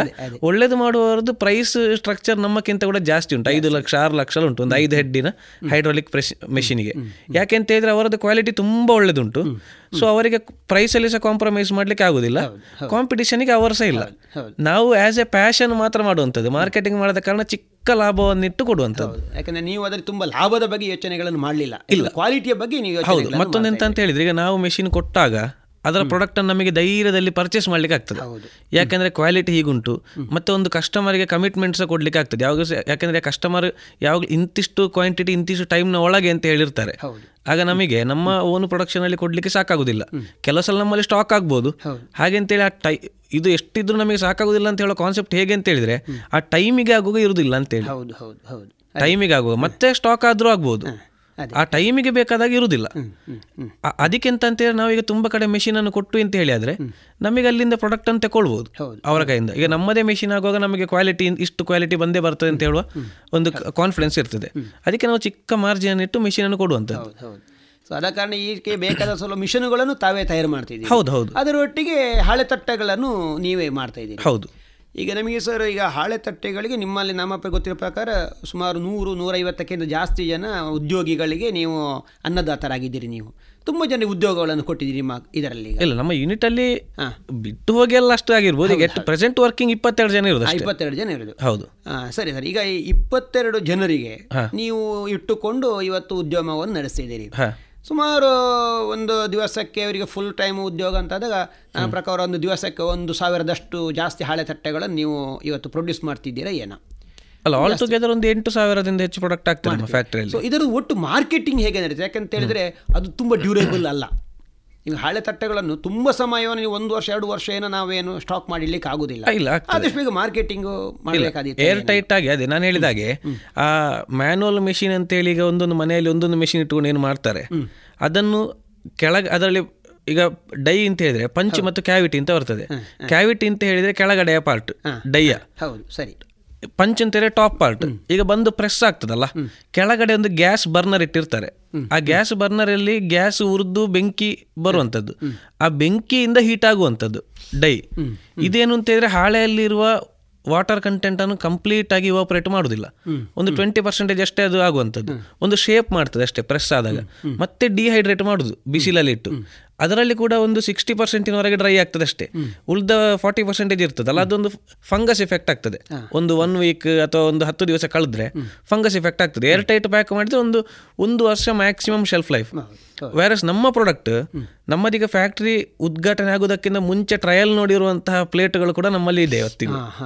ಅದು ಕೂಡ ಇವತ್ತಿಗೂ ಏನೂ ಆಗಲಿಲ್ಲ ಅಂದ್ರೆ ಸೆಲ್ಫ್ ಲೈಫ್ ಅಷ್ಟೇ. ಯಾಕೆಂದ್ರೆ hundred percent water content evaporate ಆಗ್ತದೆ ಒಂದನೇದ್ದು ಮತ್ತೆ ಅದರಲ್ಲಿ ಸ್ಮ್ಯಾಶಿಂಗ್ ಆಗ್ತದೆ. ಹಾಳೆ ಅಂತ ಹೇಳುವಂಥದ್ದು. ಅದರ ಥಿಕ್ನೆಸ್ ಈಗ ಒಂದು ಮೂರು ಎಂ ಎಂ ಇದ್ರೆ ಅದೊಂದು one point five M M ಇಳಿತದೆ. ಅಷ್ಟು ಸ್ಮ್ಯಾಶ್ ಆದ ಕಾರಣ ಅದರ ಶೇಪ್ ಹೋಗುದೇ ಇಲ್ಲ. ಸರಿ. ಹಾಗೆ. ಮತ್ತೆ ಅದರ ಶೇಪ್ ರಿಟೈನ್ ಆಗ್ಲಿಕ್ಕೆ ಬೇಕಾದಂತ ಈಗ ನೀವೊಂದು ಪಿಕಪ್ ಗಾಡಿಯನ್ನು ನೋಡಿದ್ರೆ ಈಗ ಮುಂಚಿದ್ದು ಗಾಡಿದ್ದು ಬಾಡಿದ್ದು ಕಬ್ಬಿಣದ ಥಿಕ್ನೆಸ್ ತುಂಬಾ ಜಾಸ್ತಿ ಇತ್ತು. ಬಟ್ ಅದು ಪ್ಲೇನ್ ಇತ್ತು. ಈಗ ಅದು ಥಿಕ್ನೆಸ್ ತುಂಬಾ ಕಮ್ಮಿ. ಬಟ್ ಅದರಲ್ಲಿ ತುಂಬಾ ಗ್ರಾಫಿಕ್ಸ್ ಅವರು ಬೆಂಡ್ ಎಲ್ಲ ಮಾಡಿರ್ತಾರೆ. ಅದರಿಂದಾಗಿ ಅದಕ್ಕೆ ಸ್ಟ್ರೆಂತ್ ಜಾಸ್ತಿ. ಇದು ಡಿಸೈನ್ ಆಸ್ಪೆಕ್ಟ್ ಅಲ್ಲಿ ಬರುವಂತದ್ದು ಹಾಗೆ ನಮ್ಮ ಪ್ರಾಡಕ್ಟ್ ಇದು ಡಿಸೈನ್ ಬೇರೆ. ಈಗ ಬೇರೆ ಪ್ರಾಡಕ್ಟಿಗೂ ನಮ್ಮ ಇದಕ್ಕೂ ಡೈಗೂ ಕಂಪೇರ್ ಮಾಡಿದ್ರೆ ನಮ್ಮ ಡೈಗೆ ಇನ್ವೆಸ್ಟ್ಮೆಂಟ್ ಜಾಸ್ತಿ ಆಗ್ತದೆ. ಅದಕ್ಕೋಸ್ಕರ ಕಾಸ್ಟಿಂಗ್ ಜಾಸ್ತಿ ಆಗುವಂಥದ್ದು. ಅದರಲ್ಲಿ ನಾವು ಕೆಲವು ಕಡೆ ಎಲ್ಲ ಕೆಲವು ಡಿಸೈನ್ ಕೊಟ್ಟಿದ್ದೇವೆ ಆ ಡಿಸೈನ್ ಚಂದಕ್ಕಿರೋದಲ್ಲ ಪ್ರಾಡಕ್ಟಿನ ಸ್ಟೆಬಿಲಿಟಿಗೋಸ್ಕರ ಇರುವಂಥದ್ದು. ಕೆಲವು ಬೆಂಡ್ಗಳಾಗಿರ್ಬೋದು ಕೆಲವು ಕರ್ವ್ಗಳಾಗಿರ್ಬೋದು ಈಗ ಪ್ಲೇಟಿನ ಫ್ಲ್ಯಾಟ್ ಸರ್ಫೇಸಿಂದ ಬಂದು ಅದರ ಸೈಡಿಗೆ ಈಗ ಗೋಡೆ ಹೇಗಿರ್ತದೆ? ಆ ಪಾರ್ಟ್ ಬೇರೆಯವರದಲ್ಲೆಲ್ಲ ಡಿಗ್ರಿ ಇರ್ತದೆ. ನಮ್ಮದು ರೇಡಿಯಸ್ ಇರ್ತದೆ ಅಲ್ಲಿ. ಆ ರೇಡಿಯಸ್ ಇರುವುದನ್ನು ಲೇತ್ ಮೆಷಿನಲ್ಲಿ ಮಾಡ್ಲಿಕ್ಕೆ ಆಗುದಿಲ್ಲ. ಅದಕ್ಕೆ ಸ್ಪೆಷಲ್ ಮೆಷಿನ್ ಬೇಕಾಗ್ತದೆ. ಅದರ ಮೆಷಿನ್ ಮ್ಯಾನುಫ್ಯಾಕ್ಚರಿಂಗ್ ಆಗುವ. ಸೊ ಡಿಸೈನ್ ಆಸ್ಪೆಕ್ಟ್ ಅಲ್ಲಿ ಬರುವಂಥದ್ದು ಇದೆಲ್ಲ. ಇದರಿಂದಾಗಿ ಎಂತ ಆಗ್ತದೆ ಅಂದ್ರೆ ಶೇಪ್ ಔಟ್ ಆಗುದಿಲ್ಲ ನಮ್ಮ ಪ್ರಾಡಕ್ಟ್ಗಳು ಹಾಗೆ ಒಂದು ಸಲದ ಇನ್ವೆಸ್ಟ್ಮೆಂಟ್ ಜಾಸ್ತಿ ಆದರೆ ಲೈಫ್ ಉಂಟು ಮತ್ತೆ ನಮಗೆ ಧೈರ್ಯ ಸಹ ಉಂಟು. ನಮ್ಮ ಪ್ರಾಡಕ್ಟನ್ನು ಐದು ವರ್ಷ ಸೇಲ್ ಆಗದಿದ್ರು ಒಂದು ಕಡೆಯಲ್ಲಿ ಇಟ್ಟರು ಹಾಳಾಗುದಿಲ್ಲ ಶೆಲ್ಫ್ ಲೈಫ್ ಐದು ವರ್ಷಕ್ಕಿಂತ ಮೇಲೆ ಉಂಟು. ಏರ್ ಟೈಟ್ ಆಗಿರಬೇಕು ಪ್ಲಸ್ ಡೈರೆಕ್ಟ್ ಸನ್ ಡೈರೆಕ್ಟ್ ಇದು ಸನ್ ಲೈಟ್ಗೆ ಎಕ್ಸ್ಪೋಸ್ ಆಗಬಾರ್ದು ಅಷ್ಟೇ. ಸರ್ ನಿಮ್ಮ ಇದರ ಒಟ್ಟು ಮಾರ್ಕೆಟಿಂಗ್ ವ್ಯವಸ್ಥೆ ಹೇಗೆ ಉಂಟು ಸರ್ ನಿಮ್ಮ ಈ ಹಳೆ ತಟ್ಟೆಗಳದ್ದು? ಮಾರ್ಕೆಟಿಂಗ್ ಅಂತ ಹೇಳಿದ್ರೆ ಸರ್ ನಾವು ಮಾರ್ಕೆಟಿಂಗಿಗೆ ಇದುವರೆಗೆ ಯಾವುದೇ ಇನ್ವೆಸ್ಟ್ಮೆಂಟ್ ಮಾಡಲಿಲ್ಲ. ಮಾರ್ಕೆಟಿಂಗ್ ಪರ್ಸನ್ ಆಗಲಿ ಯಾವುದೇ ಒಂದು ಬ್ರೌಷರ್ಗಳಾಗಲಿ ಯಾವುದೂ ಇಲ್ಲ. ನಮ್ಮದು ಏನು ಅಂತ ಹೇಳಿದರೆ ನಮ್ಮ ಕ್ವಾಲಿಟಿ ಪ್ರಾಡಕ್ಟನ್ನು ನೋಡಿ ಇನಿಷಿಯಲ್ ನಾವು ಒಂದು ನಾಲ್ಕೈದು ಜನಕ್ಕೆ ಅಪ್ರೋಚ್ ಆಗಿದ್ದೇವೆ ಅಷ್ಟೇ. ಅಂದರೆ ನಾವೊಂದು ನಮ್ಮದೊಂದು ಉಂಟು ಅಂತ ಗೊತ್ತಾಗಲಿಕ್ಕೆ. ಮತ್ತೆ ನಮ್ಮದು ವೆಬ್ಸೈಟ್ ಉಂಟು ಸೋಷಿಯಲ್ ಮೀಡಿಯಾ ಪ್ಲಾಟ್ಫಾರ್ಮ್ಗಳು ಎಲ್ಲ ಪ್ಲಾಟ್ಫಾರ್ಮ್ಗಳಲ್ಲಿ ಸಹ ಇದ್ದೇವೆ ನಾವು. ಸೊ ಇದರಲ್ಲಿ ನೋಡಿ ನಮಗೆ ಆರ್ಡರ್ಸ್ ಬರ್ತದೆ. ಒಬ್ಬ ತೆಕೊಂಡವ ಕ್ವಾಲಿಟಿ ಅವನಿಗೆ ಲೈಕ್ ಆಗಿ ಇನ್ನೊಂದ್ರ ಜೊತೆ ಕಂಪೇರ್ ಮಾಡ್ತಾನೆ ಅವನು. ಕಂಪೇರ್ ಮಾಡಿದ ಮೇಲೆ ಇದು ಬೆಸ್ಟ್ ಅಂತ ಅವನಿಗೆ ಗೊತ್ತಾಗಿ ಅವನು ರೆಫರ್ ಮಾಡಿ ಆ ರೆಫರೆನ್ಸ್ ಮುಖಾಂತರವೇ ಬಂದು ಇದು ಎಲ್ಲರಿಗೆ ವರ್ಕ್ ಆಗಬೇಕು ಅಂತ ಇಲ್ಲ ಇಲ್ಲ ಹೌದು. ನಮಗೆ ವರ್ಕ್ ಆಗಿದೆ ಅಷ್ಟೇ. ಈ ನಮ್ಮ ಬಿಸ್ನೆಸ್ ಮಾಡೆಲ್ ನಮಗೆ ವರ್ಕ್ ಆಗಿದೆ. ಹಾಗೆ ಥ್ರೂ ಔಟ್ ಇಂಡಿಯಾ ಈಗ ನಮಗೆಲ್ಲ ಸ್ಟೇಟ್ ಅಲ್ಲಿ ಆಲ್ಮೋಸ್ಟ್ ಎಲ್ಲ ಸ್ಟೇಟ್ ಇಂದ ಸಹ ನಮಗೆ ಆರ್ಡರ್ಸ್ ಬರ್ತದೆ. ಮತ್ತೆ ಹೊರಗಡೆಯಿಂದ ಸಹ ತುಂಬಾ ಎನ್ಕ್ವೈರೀಸ್ ಉಂಟು. ಅದಕ್ಕೆ ಇರುವಂತಹ ಅದರ ಟೆಕ್ನಿಕಾಲಿಟೀಸ್ ಸ್ವಲ್ಪ ಇದಾಗ ಡಿಲೇ ಆಗ್ತಾ ಉಂಟು. ಬಟ್ ಈಗ ಇನ್ನು ಹೇಗೆ ಒಂದೆರಡು ವರ್ಷ ನಾವು ಫುಲ್ ಫ್ಲೆಜ್ ಎಕ್ಸ್ಪೋರ್ಟಿಗೆ ಇಳಿತೇವೆ ಹೇಗಾದ್ರೂ ಸಹ. ಅನೇಕ ಕೇಳುಗರಿದ್ದಾರೆ ಇದನ್ನು. ಸೊ ಅವರಿಗೆ ಕೆಲವೊಂದು ಸಂದರ್ಭಗಳಲ್ಲಿ ನಿಮ್ಮ ಮಾಹಿತಿ ಬೇಕಾಗ್ತದೆ. ಉದಾಹರಣೆಗೆ ಒಂದು ಉದ್ಯಮವನ್ನು ಮಾಡುವ ದೃಷ್ಟಿಕೋನದಿಂದ. ಅಥವಾ ತಮ್ಮ ತಾವು ಉದ್ಯಮದಲ್ಲಿ ಏನು ಹಾಳೆ ತಟ್ಟೆ ಪ್ರೊಡಕ್ಷನ್ಗಳನ್ನು ಮಾಡ್ತೀರಾ ಆ ಹಾಳೆ ತಟ್ಟೆಗಳ ಬೇಡಿಕೆಗಳು ಇರಬಹುದು ಈ ದೃಷ್ಟಿಕೋನದಿಂದ ನಿಮ್ಮ ಏನು ಇವತ್ತು ಇಂಡಸ್ಟ್ರಿ ಮಾಡಿದ್ದೀರಾ ಅದರ ಬಗ್ಗೆ ಹೇಗೆ ಮಾಹಿತಿಯನ್ನು ಸರ್ ಅವರು ಪಡ್ಕೊಳ್ಬೋದು ನಿಮ್ಮ ಸೋಷಿಯಲ್ ಮೀಡಿಯಾದಲ್ಲಿ ಇರ್ಬೋದು ಅಥವಾ ಇನ್ಯಾವುದೇ ಮಾಧ್ಯಮಗಳಲ್ಲಿ ಯಾವ ತರಹ ಮಾಹಿತಿಯನ್ನು ಅವರು ಪಡ್ಕೊಳ್ಬೋದು ಸರ್? ಹೌದು ನಮ್ಮ ಈಗ ಯೂಟ್ಯೂಬ್ ಆಗಿರ್ಬೋದು ಫೇಸ್ಬುಕ್ ಇನ್ಸ್ಟಾಗ್ರಾಮ್ ಇದರಲ್ಲೆಲ್ಲ ಕೂಡ ನಮ್ಮ ಪೇಜ್ಗಳಿದೆ ಸರ್ ನಿಮ್ಮ ಉದ್ಯಮದ ಹೆಸರು ಸರ್? ಮ್ಯಾಕ್ಸ್ ಗ್ರೀನ್ ಆಗ್ರೋ ಅಂತೇಳಿ. W W W dot Max Green Agro dot com ಅಂತ ಹೇಳಿ ನಮ್ಮ ವೆಬ್ಸೈಟ್ ಉಂಟು. ಆ ವೆಬ್ಸೈಟ್ ಅಲ್ಲಿ ಕೂಡ ನೋಡ್ಬೋದು. ಸಂಕ್ಷಿಪ್ತವಾದ ಮಾಹಿತಿ ದೊರೆಯಬಹುದು ಅಷ್ಟೇ ಅದರಲ್ಲಿ. ಹೆಚ್ಚಿನ ಮಾಹಿತಿ ಬೇಕು ಅಂತ ಹೇಳಿದ್ರೆ ಈಗ ಯಾವ್ದಾದ್ರೆ ಅವರು ಕಣ್ಣಲ್ಲಿ ನೋಡಿ ಕಿವಿಯಲ್ಲಿ ಕೇಳಿದ್ರೆ ಅವರಿಗೆ ಅದರ ಬಗ್ಗೆ ಕಂಪ್ಲೀಟ್ ಆಗಿ ಒಂದು ಕ್ಲಿಯರ್ ಪಿಕ್ಚರ್ ಸಿಗುವಂಥದ್ದು. ಸೊ ಹಾಗೆ ಅವರಿಗೆ ನಿಜವಾಗಿ ಕೂಡ ಇಂಟ್ರೆಸ್ಟ್ ಇದ್ರೆ ಈಗ ಇದನ್ನು ಕೇಳುವಾಗ ಎಷ್ಟು ಜನಕ್ಕೆ ನನಗೂ ಸಹ ಮಾಡಿದ್ರೆ ಆಗುವಂತಿರ್ತದೆ ಅಂತವರು ಬಂದ್ರೆ ಸುಮ್ಮನೆ ನಮ್ದು ಸಹ ಅವ್ರ ಸಹ ಟೈಮ್ ವೇಸ್ಟ್ ನಿಜವಾಗಿಯೂ ಅವರು ಡೆಡಿಕೇಶನ್ ಇದರಲ್ಲಿ ಹಾಕಬೇಕು ಅಂತ ಅವರಿಗೆ ಇದ್ರೆ ಅವರು ಖಂಡಿತವಾಗಿಯೂ ನಮ್ಮನ್ನು ಒಂದು ಎನಿ ಟೈಮ್ ಈಗ morning nine to evening five week days ಅಲ್ಲಿ ಯಾವಾಗ ಬೇಕಾದ್ರೆ ಅವರು ಬಂದು ನಮ್ಮ ಯೂನಿಟ್ ಅನ್ನು ನೋಡ್ಬೋದು ಕಂಪ್ಲೀಟ್ ಮಾಹಿತಿ ತಗೊಳ್ಬೋದು. ಸರಿ. ಈಗ ಇವತ್ತು ಈಗ ನಿಮ್ಮನ್ನು ನಾವು ಗುರುತಿಸೋ ಪ್ರಕಾರ ನೀವು ಯುವ ಉದ್ಯಮಿ ಈಗ ಉದಯೋನ್ಮುಖ ಉದ್ಯಮಿ ಅಂತ ಹೇಳಬಹುದು. ನೀವು ನಮ್ಮ ಈಗ ಯುವ ಉದ್ಯಮಿಗಳಿಗೆ ತಾವು ಏನು ಕಿವಿ ಮಾತುಗಳನ್ನು ಹೇಳಲಿಕ್ಕೆ ಬಯಸ್ತೀರಿ ಸರ್? ಕಿವಿ ಮಾತು ಅಂತ ಹೇಳಿದ್ರೆ ಸರ್ ಈಗ ಬಿಸ್ನೆಸ್ ಅಂತ ಹೇಳಿದ್ರೆ ಹಾಳೆದಟ್ಟೆ ಬಿಸ್ನೆಸ್ ಅಂತಲ್ಲ ಎನಿ ಎನಿ ಬಿಸ್ನೆಸ್ ಈಗ ಹಾಳೆದಟ್ಟೆ ಬಿಸ್ನೆಸ್ ಅನ್ನೋ ಕಂಪೇರ್ ಎಲ್ಲರೂ ಹೇಳುವಂಥದ್ದು ಒಂದು ಎಕೋ ಫ್ರೆಂಡ್ಲಿ ಪ್ರಾಡಕ್ಟ್ ಒಳ್ಳೆ ಪ್ರಾಡಕ್ಟ್ ಹಳ್ಳಿಯಲ್ಲಿ ನಾಲ್ಕು ಜನರಿಗೆ ಉದ್ಯೋಗ ಕೊಟ್ಟರೆ ಹಾಗೆ ಆಗ್ತದೆ. ಹೀಗೆಲ್ಲ ಹೇಳುವಂಥದ್ದು. ಬಟ್ ಅದರ ನಿಜವಾದ ಪಿಕ್ಚರ್ ಬೇರೆ ರೀತಿ ಇರ್ತದೆ. ಬಿಸ್ನೆಸ್ ಅಂತ ಹೇಳಿ ಮಾಡುವಾಗ ಊರಿನವರ ಸಪೋರ್ಟ್ ಅದು ಇದು ಯಾವುದು ಸಹ ನಾವು ಅಂದುಕೊಂಡಾಗೆ ಸಿಗುದಿಲ್ಲ ಸೊ ಏನಂತ ಅಂತೇಳಿ ಸ್ವಲ್ಪ ತಿಳ್ಕೊಂಡು ಮಾಡಿದ್ರೆ ಒಳ್ಳೇದು ಅಂತೇಳಿ. ಈಗ ಯಾರಿಗಾದ್ರೂ ಸಹ ಇನ್ವೆಸ್ಟ್ಮೆಂಟ್ ಮಾಡಿದ್ದನ್ನು ಕಳ್ಕೊಳ್ಳಿಕ್ಕೆ ಇಂಟ್ರೆಸ್ಟ್ ಇರುವುದಿಲ್ಲ ಅದಕ್ಕೋಸ್ಕರ ಅದನ್ನು ಯಾವ ರೀತಿ ಇದು ವರ್ಕ್ ಆಗ್ತದೆ ಅಂತ ಹೇಳುವಂಥದ್ದು. ಈಗ ಎಕೋ ಫ್ರೆಂಡ್ಲಿ ಆಗಿರ್ಬೋದು ಅಥವಾ ಒಂದು ಒಳ್ಳೆ ಪ್ರಾಡಕ್ಟ್ ಆಗಿರ್ಬೋದು ಊರಿನಲ್ಲಿ ಮಹಿಳೆಯರಿಗೆ ಉದ್ಯೋಗ ಕೊಡುವಂಥದ್ದಾಗಿರ್ಬೋದು ಎಲ್ಲ ಇದ್ರೆ ಸಹ ಅದು ಬಿಸ್ನೆಸ್ ಅಂತ ಹೇಳಿ ಬರುವಾಗ ಅಲ್ಲಿ ಮ್ಯಾಟರ್ ಆಗುವಂಥದ್ದು ಫಿನಾನ್ಸೇ ಸೊ ಫಿನಾನ್ಸ್ ಅನ್ನು ಮ್ಯಾನೇಜ್ ಮಾಡುವುದನ್ನು ಫಸ್ಟ್ ಕಲಿಬೇಕಾಗ್ತದೆ ಬಿಸ್ನೆಸ್ ಅಂತ ಹೇಳಿದ್ರೆ. ಇಲ್ಲದಿದ್ದರೆ ನಮ್ದು ಎಷ್ಟೇ ಒಳ್ಳೆ ಪ್ರಾಡಕ್ಟ್ ಆಗಿರ್ಬೋದು ಎಂತಾದ್ರೂ ಸಹ ನಮಗೆ ಸರ್ವೈವ್ ಆಗ್ಲಿಕ್ಕೆ ಆಗೋದಿಲ್ಲ. ರಾಂಗ್ ಇನ್ವೆಸ್ಟ್ಮೆಂಟ್ಗಳು ಮಾಡಬಾರ್ದು. ಬಿಸ್ನೆಸ್ಗೆ ಎಲ್ಲಿ ಇನ್ವೆಸ್ಟ್ ಮಾಡಬೇಕು ಎಷ್ಟು ಇನ್ವೆಸ್ಟ್ ಮಾಡಬೇಕು ಮತ್ತೆ ಅಟ್ರಾಕ್ಷನ್ ಭರಿಸ್ಲಿಕ್ಕೆ ಇರುವ ಇನ್ವೆಸ್ಟ್ಮೆಂಟ್ ಇನಿಷಿಯಲಿ ಮಾಡ್ಲಿಕ್ಕೆ ಹೋಗಬಾರ್ದು. ಅಂದ್ರೆ ಈಗ ಒಂದು ಎಂತ ಒಂದು ಪ್ರೊಡಕ್ಷನ್ ಪ್ಲಾಂಟ್ ಹಾಕ್ತಾರೆ ಅಂತಾರೆ ಅದು ನಿಜವಾಗಿ ಅಗತ್ಯ ಇದ್ರೆ ಹಾಕಬೇಕಾಗ್ತದೆ. ಈಗ ಸೊಫೆಸ್ಟಿಕೇಟೆಡ್ ಇನ್ಫ್ರಾಸ್ಟ್ರಕ್ಚರ್ ಹಾಳೆದಟ್ಟೆಗೆ ಅಗತ್ಯ ಇಲ್ಲ. ಹಾಳೆದಟ್ಟೆಯ ಅನ್ನ ಮೆಷಿನಿಗೆ ನೀರು ಬೀಳದಾಗೆ ಬಿಸಿಲು ಬೀಳದಾಗೆ ಒಂದು ಟರ್ಪಲ್ ಗಟ್ಟಿ ಮಾಡಿದ್ರು ನಡೀತದೆ. ಬಟ್ ಅವರು ಯಾವಾಗ ಎಕ್ಸ್ಪೋರ್ಟಿಗೆ ಹೋಗ್ತಾರೆ ಆಗ ಕಸ್ಟಮರ್ಸ್ ಕೇಳ್ತಾರೆ. ಈಗ ನಮ್ಮ ಡೊಮೆಸ್ಟಿಕ್ ಮಾರ್ಕೆಟಿಗೆ ಅದು ಬೇಕಾಗುದಿಲ್ಲ. ಈಗ ತುಂಬಾ ಜನ ನಮ್ಮ ಸುತ್ತಮುತ್ತಲೇ ತುಂಬಾ ಜನ ಇನ್ಫ್ರಾಸ್ಟ್ರಕ್ಚರ್ಗೆ ತುಂಬಾ ಇನ್ವೆಸ್ಟ್ ಮಾಡಿ. ಅದರಿಂದಾಗಿ ಅವರಿಗೆ ಎಂತ ನಷ್ಟ ಅಂತ ಹೇಳಿದ್ರೆ ಒಂದು ಸಲದ ಇನ್ವೆಸ್ಟ್ಮೆಂಟ್ ಹಿಂದೆ ಬರಲಿಕ್ಕೆ ಎರಡು ಮೂರು ವರ್ಷ ಬೇಕಾಗ್ತದೆ. ಈಗ ಮೂವತ್ತ್ ನಲವತ್ತು ಲಕ್ಷ ಎಲ್ಲ ಇನ್ವೆಸ್ಟ್ ಮಾಡಿದ್ರೆ ಹಿಂದೆ ಬರಲಿಕ್ಕೆ ಟೈಮ್ ಹಿಡಿತದೆ. ಆ ಟೈಮಲ್ಲಿ ಇವರಿಗೆ ಎಂತ ಈಗ ಅಪರ್ಚುನಿಟಿ ಅಂತ ಹೇಳುವಂಥದ್ದು ಯಾರು ಅನ್ಸಕ್ಕೆ ಅಲ್ಲ ಹೌದು. ಈಗ ಒಬ್ಬ ಕಸ್ಟಮರಿಗೆ ಬಂದು ಕೇಳಿದಾಗ ನನಗೆ ಅವನನ್ನು ಎಂಟರ್ಟೈನ್ ಮಾಡ್ಲಿಕ್ಕೆ ಆಗಲಿಲ್ಲ ಅಂತೇಳಿ ಅವನನ್ನು ಬಿಟ್ಟು ಹೋದ ಮತ್ತೆ ಅವನಿಗೆ ಸಿಗುದಿಲ್ಲ. ಸೊ ಇನ್ನೊಬ್ಬ ನನಗೆ ಸಿಗಬೇಕು ಅಂತಿಲ್ಲ ಮತ್ತೆ. ಸೊ ಅವನನ್ನ ಅವನ ಆ ಆಪರ್ಚುನಿಟಿ ಎನ್ಕ್ಯಾಶ್ ಮಾಡ್ಲಿಕ್ಕೆ ನನ್ನ ಹತ್ರ ಫಂಡ್ ಇರುವುದಿಲ್ಲ ಇಂಥ ಟೈಮಲ್ಲಿ ಈಗ ನನಗೆ ಅನ್ವಾಂಟೆಡ್ ಎಕ್ಸ್ಪೆಂಡಿಚರ್ ಆಗಿದೆ ಅಂತ ಹೇಳಿದ್ರೆ ಈಗ ಅವನನ್ನು ಎಂಟರ್ಟೈನ್ ಮಾಡ್ಬೇಕಂದ್ರೆ ಮೆಷಿನರಿ ಜಾಸ್ತಿ ಆಗಬೇಕು ಎಕ್ಸ್ಪೆನ್ಷನ್ ಆಗಬೇಕು ಇಂಥದ್ದೆಲ್ಲ ಇರ್ತದೆ. ಅದಕ್ಕೋಸ್ಕರ ಕರೆಕ್ಟಾಗಿ ಇದರ ಬಗ್ಗೆ ತಿಳ್ಕೊಂಡು ಮಾಡಿದ್ರೆ ಗ್ರೋತ್ ಈಸಿ ಅಂತ ಹೇಳಿ ಈಸಿ ಅಂತ. ಅದು ನಿಮ್ಮ ಅನುಭವದಿಂದ ತಾವು ಹೇಳುವ ಹೌದು ಅಂದ್ರೆ ನಮ್ ನಾವು ಆ ರೀತಿಯ ರಾಂಗ್ ಎಕ್ಸ್ಪೆಂಡಿಚರ್ ತುಂಬಾ ಮಾಡಿದ್ದೇವೆ. ಹಾಗೆ. ಅದೇ ಅದೇ. ಅನ್ವಾಂಟೆಡ್ ಥಿಂಗ್ಸಿಗೆಲ್ಲ ಇನ್ವೆಸ್ಟ್ ಮಾಡೋದು ಇಂಥದ್ದು. ಅದೇ ನಿಮ್ಮ ಅನುಭವದ ಮಾತನ್ನು ಇವತ್ತಿನ ನಮ್ಮ ಹೌದು. ಕೇಳುಗರಿ ನೀವು ಹೇಳಿದ್ದೀರಿ ಹೌದು. ತುಂಬ ಸಂತೋಷದ ತಮ್ಮ ಉದ್ಯಮದ ಬಗ್ಗೆ ನಮ್ಮ ಕೇಳುಗರಿಗೆ ಮಾಹಿತಿಯನ್ನು ನೀಡಿದ್ದೀರಿ ಅಮೂಲ್ಯವಾದ ಸಮಯವನ್ನು ನಮ್ಮ ರೇಡಿಯೋ ಪಾಂಚಜನ್ಯದೊಂದಿಗೆ ತಾವು ಕಳೆದಿದ್ದೀರಿ.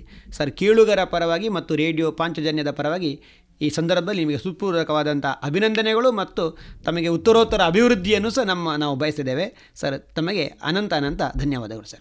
ಥ್ಯಾಂಕ್ ಯು ಸರ್ ಧನ್ಯವಾದಗಳು. ಇದುವರೆಗೆ ಶ್ರಮಜೀವಿ ಕಾರ್ಯಕ್ರಮದಲ್ಲಿ ಸ್ವಂತ ಉದ್ಯಮದಲ್ಲಿ ಬದುಕು ಕಟ್ಟಿಕೊಂಡಂತಹ ಮಾಡಾವಿನ ಯುವ ಉದ್ಯಮಿ ಶ್ರೀಕೃಷ್ಣ ಎಎಸ್ ಅವರ ಸಂದರ್ಶನವನ್ನ ಕೇಳಿದಿರಿ.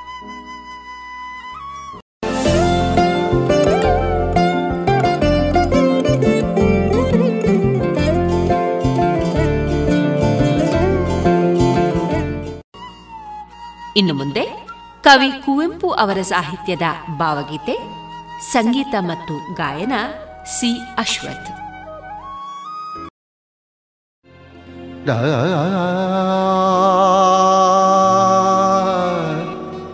ಹಾ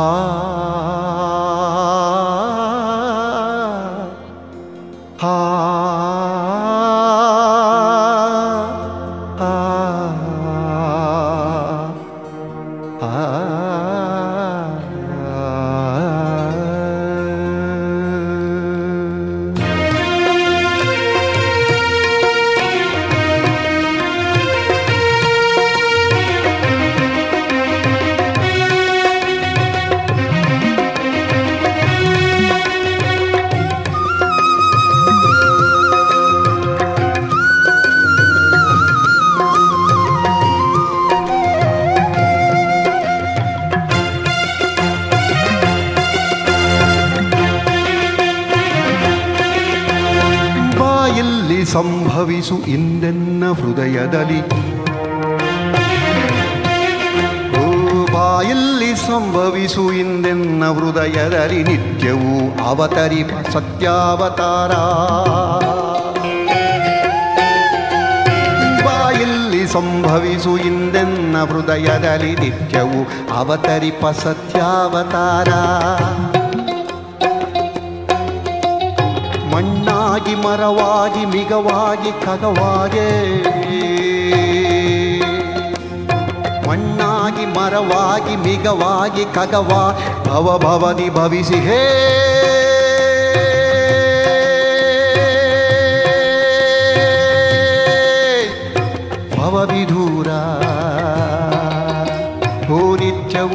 ಅವತರಿಪ ಸತ್ಯಾವತಾರ. ನಿತ್ಯವೂ ಅವತರಿಪ ಸತ್ಯಾವತಾರ. ಬಾಯಲ್ಲಿ ಸಂಭವಿಸು ಹಿಂದೆನ್ನ ಹೃದಯದಲ್ಲಿ ನಿತ್ಯವೂ ಅವತರಿಪ ಸತ್ಯಾವತಾರ.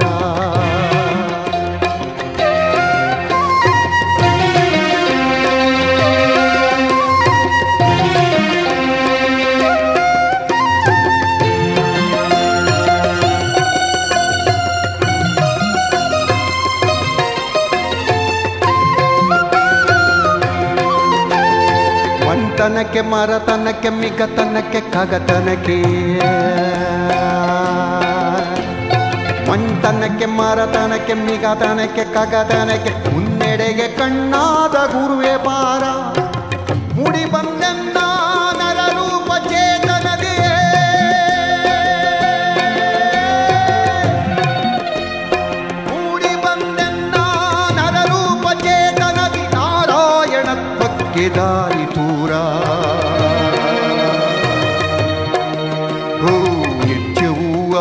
ಅವತರಿಪ ಸತ್ಯಾವತಾರ. ಬಾಯಲ್ಲಿ ಸಂಭವಿಸು ಇಂದಿನ ಹೃದಯದಲ್ಲಿ ನಿತ್ಯವು ಅವತರಿಪ ಸತ್ಯಾವತಾರ.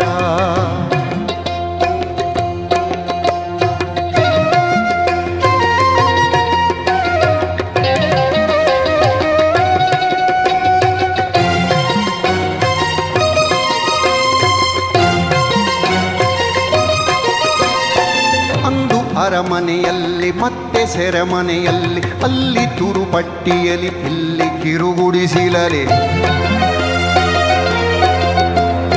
ಅಂದು ಅರಮನೆಯಲ್ಲಿ ಮತ್ತೆ ಸೆರೆಮನೆಯಲ್ಲಿ ಅಲ್ಲಿ ತುರುಪಟ್ಟಿಯಲಿ ಇಲ್ಲಿ ಕಿರುಗುಡಿಸಿನಲಿ ದೇಶ ದೇಶ ದಿವೇಶ ವೇಷಾಂತರವನಾಂತು, ವಿಶ್ವಸಾರಥಿಯಾಗಿ ಲೀಲಾರಥವನೆಂತು ಚೋದಿಸಿರುವೆಯೋ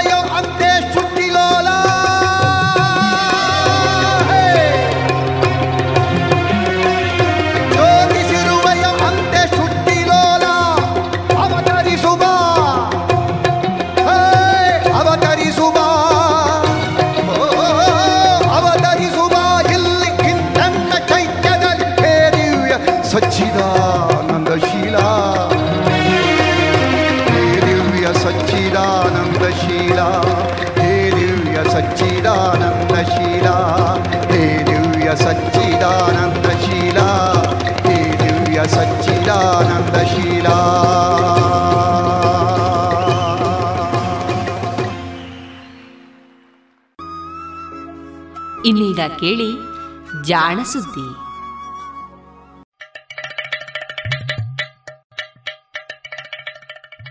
ಕೇಳು ಕೇಳು ಕೇಳು ಜಾಣ ಜಾಣ ಸುದ್ದಿಯ ಕೇಳು ಕೇಳು ಕೇಳು ಜಾಣ.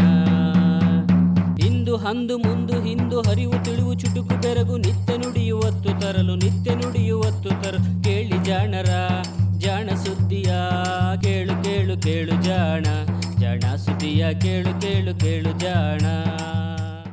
ಜಾಣ ಜಾಣೆಯರು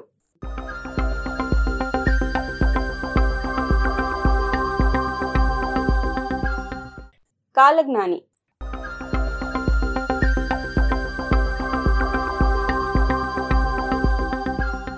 ಆಮ್ಸ್ಟರ್ಡ್ಯಾಮಿನಲ್ಲಿ ನಾನು ಕೆಲವು ನಾವಿಕರ ಜೊತೆಗೂ, ನಾವೆಗಳ ಬಗ್ಗೆ ಚೆನ್ನಾಗಿ ತಿಳಿದಿರುವ ಕೆಲವರ ಜೊತೆಗೂ ಮಾತನಾಡಿದೆ. ಈ ಯಂತ್ರದ ಪ್ರಯೋಜನವನ್ನು ಅವರು ಯಾರೂ ಅಲ್ಲಗಳೆಯಲಿಲ್ಲ. ಆದರೂ ನಮ್ಮ ನಾವಿಕರು ಇಷ್ಟೊಂದು ಉಪಯುಕ್ತವಾದರೂ ಹೊಸದೊಂದನ್ನು ಒಪ್ಪಿಕೊಳ್ಳುವುದು ನಿಧಾನವೇ. ಇದು ಒಬ್ಬ ಸುಪ್ರಸಿದ್ಧ ಸಂಶೋಧಕ, ತಾನು ಆವಿಷ್ಕರಿಸಿದ ಕಾಲಯಂತ್ರವೊಂದನ್ನು ನಾವಿಕರಿಗೆ ಮಾರಲು ಪ್ರಯತ್ನಿಸಿ, ಸೋತ ಬಗ್ಗೆ ತನ್ನ ತಂದೆಗೆ ಬರೆದ ಪತ್ರದಲ್ಲಿದ್ದ ಒಂದು ವಾಕ್ಯ. ಈ ಕಾಲಯಂತ್ರ ಇನ್ನೇನಲ್ಲ, ಅದೊಂದು ಅಜ್ಜನ ಕಾಲದ ಲೋಲಕ ಇರುವ ಗಡಿಯಾರ. ಹೀಗೆ ತನ್ನ ಶೋಧವನ್ನು ಅದರ ಬಳಕೆದಾರರಿಗೆ ನೇರವಾಗಿ ತಲುಪಿಸುವ ಪ್ರಯತ್ನ ಮಾಡಿದ ವಿಜ್ಞಾನಿ, ಸಂಶೋಧಕ ಹಾಗೂ ಗಣಿತಜ್ಞ ನೆದರ್ಲ್ಯಾಂಡಿನ ಡಚ್ ವಿಜ್ಞಾನಿ ಕ್ರಿಶ್ಚಿಯನ್ ಹೈಗನ್ಸ್ ಹುಟ್ಟಿದ ದಿನ ಇಂದು ಏಪ್ರಿಲ್ ಹದಿನಾಲ್ಕು.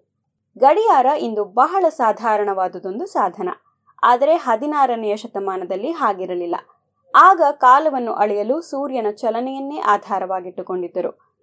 ಬೆಳಗ್ಗೆ ಸೂರ್ಯ ಉದಯಿಸಿದ ಹೊತ್ತು, ಸಂಜೆ ಆತ ಮುಳುಗುವ ಹೊತ್ತು ಹಾಗೂ ನಡುವಿನ ಸಮಯವನ್ನು ನೆರಳಿನ ಉದ್ದಗಲಗಳು ಚಲನೆಯ ಮೂಲಕ ಅಂದಾಜಿಸಬಹುದಿತ್ತು. ಆದರೆ ರಾತ್ರಿಯ ವೇಳೆ ಸಮಯ ಎಷ್ಟು ಎಂಬುದು ತಿಳಿಯುವುದು ಸುಲಭವಾಗಿರಲಿಲ್ಲ. ರಾತ್ರಿಯ ಆಕಾಶದಲ್ಲಿ ತಾರೆಗಳ ಚಲನೆಯನ್ನು ಗಮನಿಸಿ ಕಾಲವೆಷ್ಟು ಕಳೆಯಿತೆಂದು ಊಹಿಸಬಹುದಾಗಿದ್ದರೂ ಮೋಡಗಳಿದ್ದ ರಾತ್ರಿಗಳಲ್ಲಿ ಅಥವಾ ಹುಣ್ಣಿಮೆಯ ರಾತ್ರಿಗಳಲ್ಲಿ ಇದು ಸುಲಭವೆನಿಸಿರಲಿಲ್ಲ. ಅದರಲ್ಲಿಯೂ ರಾತ್ರಿಯ ಹೊತ್ತು ಬಲು ದೂರ, ಎಲ್ಲ ಕಡೆಯೂ ಕಪ್ಪಗಿನ ನೀರೇ ತುಂಬಿರುವ ಸಮುದ್ರದಲ್ಲಿ ಪಯಣಿಸುವ ನಾವಿಕರಿಗೆ ಹೊತ್ತು ತಿಳಿಯುವುದು ಕಷ್ಟವಾಗುತ್ತಿತ್ತು. ಇಂತಹ ಸಂದರ್ಭದಲ್ಲಿ ಸೂರ್ಯ ತಾರೆಯರ ನೆರವೇ ಇಲ್ಲದೆ ನಿಖರವಾಗಿ ಕಳೆದ ಕಾಲವೆಷ್ಟು ಎಂದು ತಿಳಿಸುವ ಸಾಧನವೊಂದು ಎಷ್ಟೊಂದು ಉಪಯುಕ್ತವಾಗಿರುತ್ತಿತ್ತು ಊಹಿಸಿ. ಇಂತಹದೊಂದು ಗಡಿಯಾರವನ್ನು ಆವಿಷ್ಕರಿಸಿದವ ಕ್ರಿಶ್ಚಿಯನ್ ಹೈಗನ್ಸ್. ಗಡಿಯಾರವಷ್ಟೇ ಅಲ್ಲ, ಶನಿಗ್ರಹದ ಅತಿ ದೊಡ್ಡ ಚಂದ್ರನಾದ ಟೈಟಾನ್ ಅನ್ನು ಗುರುತಿಸಿದವನು ಈತನೇ. ಬೆಳಕು ಎನ್ನುವುದು ಕಣಗಳ ಬೀಸಲ್ಲ, ಬದಲಿಗೆ ತರಂಗಗಳ ಹರಿವು ಎಂದು ತರ್ಕಿಸಿದವನು ಹೈಗನ್ಸನೆ. ಲೋಲಕ ಗಡಿಯಾರವನ್ನು ತಯಾರಿಸಿದವನು ಈತನೇ. ಜೊತೆಗೆ ಚಕ್ರಗಳು ಉರುಳುವಾಗ ಅವುಗಳಲ್ಲಿನ ಯಾವುದೇ ಬಿಂದುವು ಅರ್ಧ ವರ್ತುಲದಂತಹ ಹಾದಿಯಲ್ಲಿ ಚಲಿಸುತ್ತದೆ ಎಂದು ನಿರೂಪಿಸಿದ್ದು ಹೈಗನ್ಸೆ. ಕ್ರಿಶ್ಚಿಯನ್ ಹೈಗನ್ಸ್ ಹುಟ್ಟಿದ್ದು ಸುಮಾರು ಐದು ನೂರು ವರ್ಷಗಳ ಹಿಂದೆ. ಸಾವಿರದ ಆರುನೂರ ಇಪ್ಪತ್ತೊಂಬತ್ತನೆಯ ಇಸವಿ ಏಪ್ರಿಲ್ ಹದಿನಾಲ್ಕರಂದು ಹೈಗನ್ಸ್ ನೆದರ್ಲ್ಯಾಂಡಿನ ಹೇಗ್ ಪಟ್ಟಣದಲ್ಲಿ ಹುಟ್ಟಿದ. ಈತನ ತಂದೆ ಅಲ್ಲಿನ ಪ್ರತಿಷ್ಠಿತ ಶ್ರೀಮಂತರಲ್ಲಿ ಒಬ್ಬ. ಸಾಕಷ್ಟು ಪ್ರಭಾವಶಾಲಿ ಅಧಿಕಾರಿಯೂ ಕೂಡ. ಕಾನ್ಸ್ಟಂಟಿನ ಹೈಗನ್ಸ್ ಎನ್ನುವ ಈತನಿಗೆ ದೂರದರ್ಶಕವನ್ನು ಆವಿಷ್ಕರಿಸಿದ ಗೆಲಿಲಿಯೋ ಗೆಲಿಲಿ, ಗಣಿತಜ್ಞರಾದ ಮರಿನ್ ಮರ್ಸೆನೆ ಹಾಗೂ ರೀನೆ ಡೆಕಾರ್ತೆ ಹೈಗನ್ಸಿನ ತಂದೆಯ ಗೆಳೆಯರಾಗಿದ್ದರು. ಹೈಗನ್ಸನ ತಂದೆ ತಾಯಂದಿರಿಗೆ ಐದು ಮಂದಿ ಮಕ್ಕಳು, ಕ್ರಿಶ್ಚಿಯನ್ ಹೈಗನ್ಸ್ ಎರಡನೆಯ ಮಗ. ಈತನಿಗೆ ಎಂಟು ವರ್ಷ ವಯಸ್ಸಾಗಿದ್ದಾಗಲೇ ತಾಯಿ ತೀರಿಕೊಂಡಳು. ಹೀಗಾಗಿ ಬಾಲ್ಯದಲ್ಲಿ ಹೈಗನ್ಸ್ ಯಾವ ಶಾಲೆಗೂ ಹೋಗಲಿಲ್ಲ. ಮನೆಯಲ್ಲಿಯೇ ವಿವಿಧ ಭಾಷೆಗಳು, ಗಣಿತ, ಫಿಸಿಕ್ಸ್ ಜೊತೆಗೆ ನೃತ್ಯ, ಕುದುರೆ, ಸವಾರಿ, ಕತ್ತಿ ವರಸೆಯಂತಹ ಶಸ್ತ್ರಾಭ್ಯಾಸಗಳನ್ನು ಕಲಿತ. ಅವನ ತಂದೆಗೆ ತನ್ನ ಮಗನು ತನ್ನಂತೆಯೇ ಅಧಿಕಾರಿಯಾಗಬೇಕು ಎನ್ನುವ ಆಸೆ ಇತ್ತು.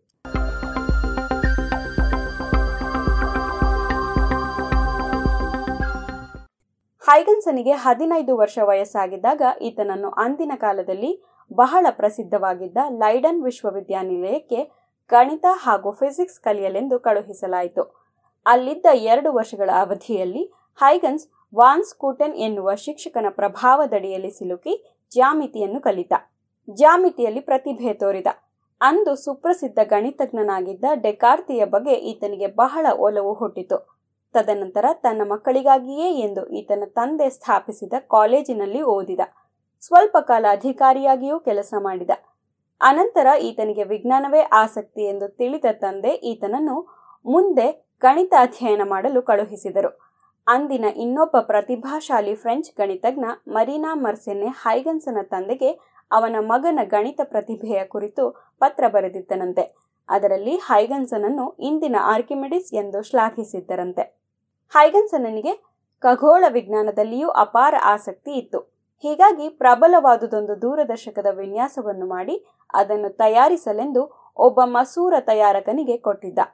ಆದರೆ ಆ ತಯಾರಕ ತಯಾರಿಸಿದ ದೂರದರ್ಶಕ ಈತನಿಗೆ ತೃಪ್ತಿ ನೀಡಲಿಲ್ಲ. ಹೀಗಾಗಿ ಸ್ವತಃ ತಾನೇ ಗಾಜಿನ ಮಸೂರಗಳನ್ನು ತಯಾರಿಸಲು ಆರಂಭಿಸಿದ. ಅಂದಿನ ನೆದರ್ಲ್ಯಾಂಡಿನ ದೊರೆಗೆ ಅತಿ ದೊಡ್ಡದಾದ ದೂರದರ್ಶಕವನ್ನು ತಯಾರಿಸಿಕೊಡುವುದಾಗಿ ಹೇಳಿದ. ದೂರದರ್ಶಕದ ಎರಡು ಮಸೂರಗಳನ್ನು ಬಹಳ ದೂರದಲ್ಲಿ ಇರುವಂತೆ ಜೋಡಿಸಿ ದೂರದರ್ಶಕವನ್ನು ತಯಾರಿಸಿದ. ಅದನ್ನು ಬಳಸಿ ಖಗೋಳ ವೀಕ್ಷಣೆಯನ್ನು ಮಾಡಿದ. ಆದರೆ ಈ ದೂರದರ್ಶಕದಲ್ಲಿ ಕೊಳವೆಯೇ ಇರಲಿಲ್ಲ. ದೂರದರ್ಶಕದ ಒಂದು ತುದಿ ಉದ್ದನೆಯ ಕೋಲಿನ ಒಂದು ತುದಿಯಲ್ಲಿ ನೇತಾಡುತ್ತಿತ್ತು. ಇನ್ನೊಂದು ತುದಿ ಅದೇ ಕೋಲಿನ ಬುಡದಲ್ಲಿ ಇರುತ್ತಿತ್ತು. ಈ ದೂರದರ್ಶಕ ಅಷ್ಟೇನು ಉಪಯೋಗಕ್ಕೆ ಬರಲಿಲ್ಲ ಎನ್ನುವುದು ಚರಿತ್ರೆ. ಆದರೆ ಈ ಮಸೂರ ತಯಾರಿಸುವ ಹುಚ್ಚು ಹೈಗನ್ಸನ ಇನ್ನೊಂದು ಅನುಪಮ ಕೊಡುಗೆಗೆ ಹಾದಿ ಮಾಡಿಕೊಟ್ಟಿತು. ಇದನ್ನು ಏಕ್ರೊಮ್ಯಾಟಿಕ್ ಮಸೂರ ಎನ್ನುತ್ತಾರೆ. ಸಾಮಾನ್ಯವಾಗಿ ಬಲು ದಪ್ಪನೆಯ ಮಸೂರದ ಕೇಂದ್ರದಿಂದ ಸಾಗುವ ಬೆಳಕಿನ ವೇಗ ಹಾಗೂ ಅಂಚಿನಿಂದ ಸಾಗುವ ಬೆಳಕಿನ ವೇಗದಲ್ಲಿ ವ್ಯತ್ಯಾಸವಿರುತ್ತದೆ. ಹೀಗಾಗಿ ಇವುಗಳಲ್ಲಿ ಅಂಚಿನಿಂದ ಸಾಗುವ ಬೆಳಕು ಒಡೆದು ಹಲವು ಬಣ್ಣಗಳಾಗಿ ಬಿಡುತ್ತದೆ.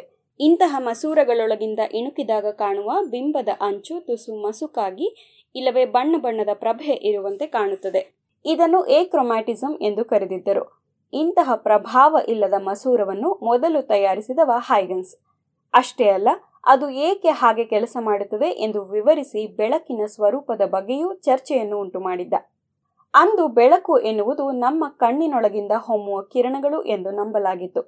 ಆದರೆ ಇದನ್ನು ಹದಿನೇಳನೆಯ ಶತಮಾನದಲ್ಲಿ, ಅಂದರೆ ಹೈಗನ್ಸ್ ಬದುಕಿದ್ದ ಸಮಯದಲ್ಲಿಯೇ, ಇಂಗ್ಲೆಂಡಿನ ಇನ್ನೊಬ್ಬ ಪ್ರತಿಭಾವಂತ ಐಸಾಕ್ ನ್ಯೂಟನ್ ಅಲ್ಲಗಳೆದಿದ್ದ.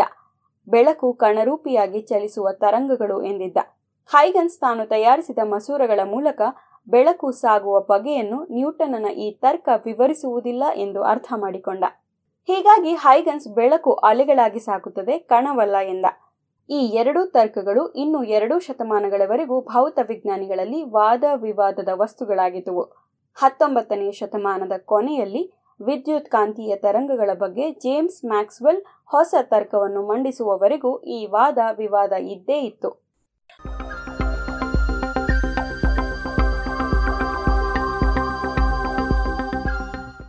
ಹೈಗನ್ಸನ ಅತ್ಯಂತ ಪ್ರಸಿದ್ಧವಾದ ಶೋಧ ಎಂದರೆ ಶನಿ ಗ್ರಹದ ಅತಿ ದೊಡ್ಡ ಚಂದ್ರನಾದ ಟೈಟಾನ್.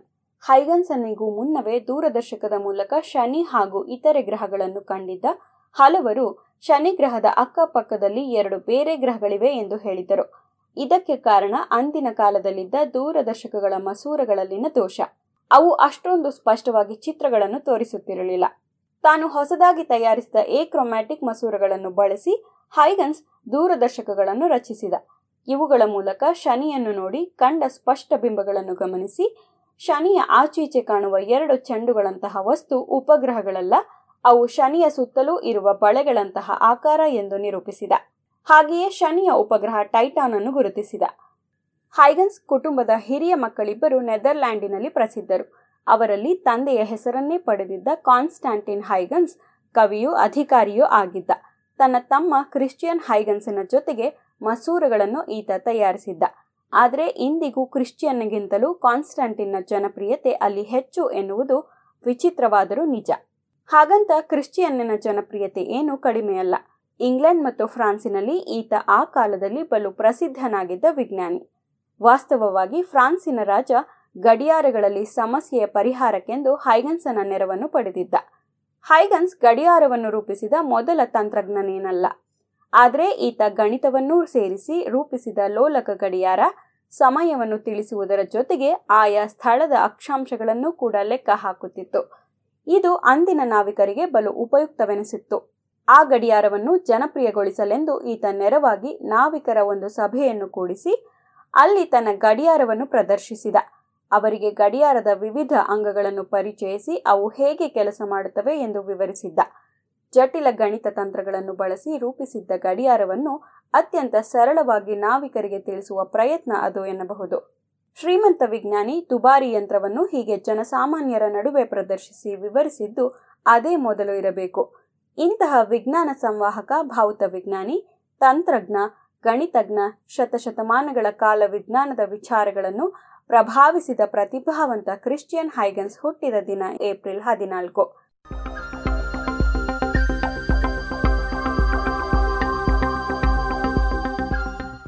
ಇದು ಇಂದಿನ ಜಾಣ ಜಾಣೆಯರು, ರಚನೆ ಕೊಳ್ಳೆಗಾಲ ಶರ್ಮಾ, ಜಾಣ ಧ್ವನಿ ಅಮೃತೇಶ್ವರಿ.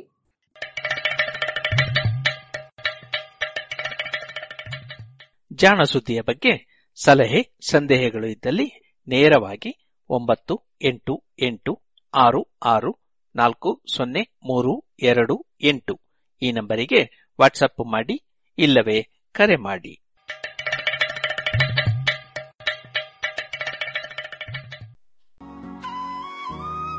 ಇದುವರೆಗೆ ಜಾಣ ಸುದ್ದಿ ಕೇಳಿದಿರಿ. ಇನ್ನು ಮುಂದೆ ಮಧುರ ಗಾನ ಪ್ರಸಾರವಾಗಲಿದೆ.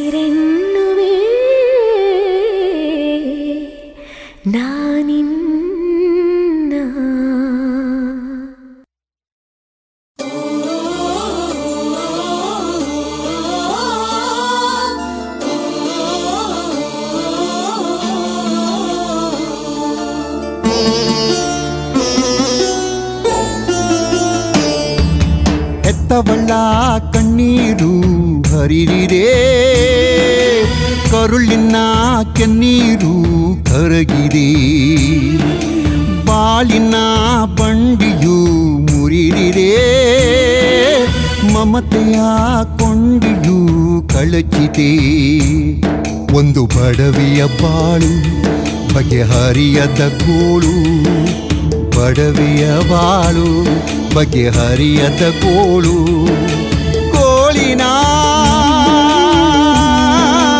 ಬಾಳಿದು.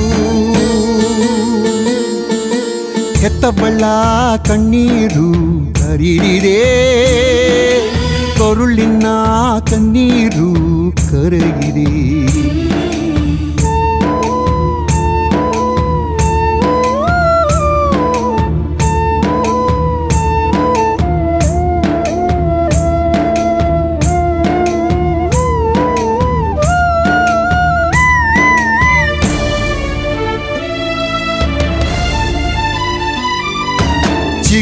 ಬಳ್ಳಿಗೆ ಕೊಡಲಿ ಪೆಟ್ಟು ಬಿದ್ದಿತೆ.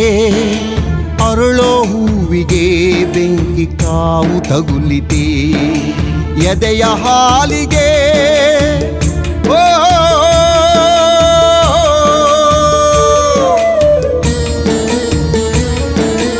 ಎದೆಯ ಹಾಲಿಗೆ ನಂಜು ಸೋಕಿತೆ. ಹಾಲುಣಿಸಿದ ಮಾತೆಯ ಕಣ್ಣು ಕಡಲಾಯಿತೆ, ಮಗನ ನೆನಪು ಅವಳ ಸುಟ್ಟು ಬೂದಿ ಮಾಡಿತೆ ಬೂದಿ ಮಾಡಿತೆ, ಸುಟ್ಟು ಬೂದಿ ಮಾಡಿತೆ. ಹೆತ್ತವಳ್ಳ ಕಣ್ಣೀರು ಹರಿರಿರೇ ಕರುಳಿನ ಕೆನ್ನೀರು ಕರಗಿರಿ.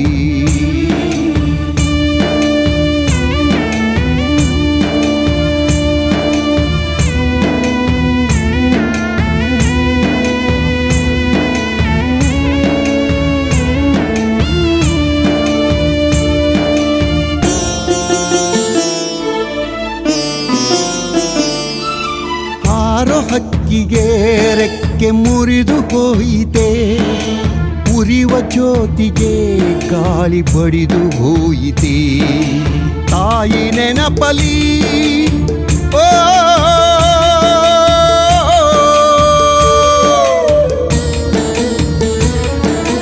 ತಾಯಿ ನೆನಪಲಿ ಕೂಸು ನೂರು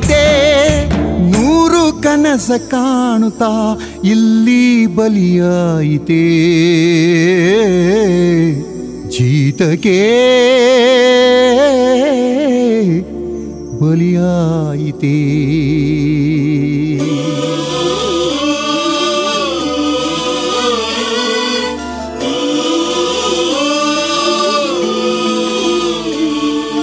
ಹೆತ್ತವಳ್ಳ ಕಣ್ಣೀರು ಹರಿರಿದೆ ಕೆನ್ನೀರು ಕರಗಿದೆ. ಹರಿರಿದೆ ಕರಗಿದೆ. ಕರಗಿದೆ ಹರಿದಿದೆ.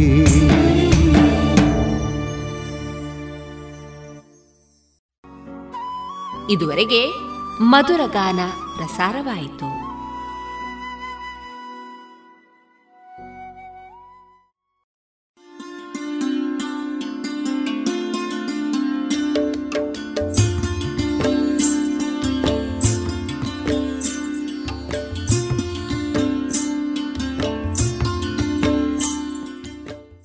ರೇಡಿಯೋ ಪಾಂಚಜನ್ಯ ಸಮುದಾಯ ಬಾನುಲಿ ಕೇಂದ್ರದಿಂದ ನಿಮ್ಮ ಕಾರ್ಯಕ್ರಮಗಳು ಪ್ರಸಾರವಾಗಬೇಕೆ?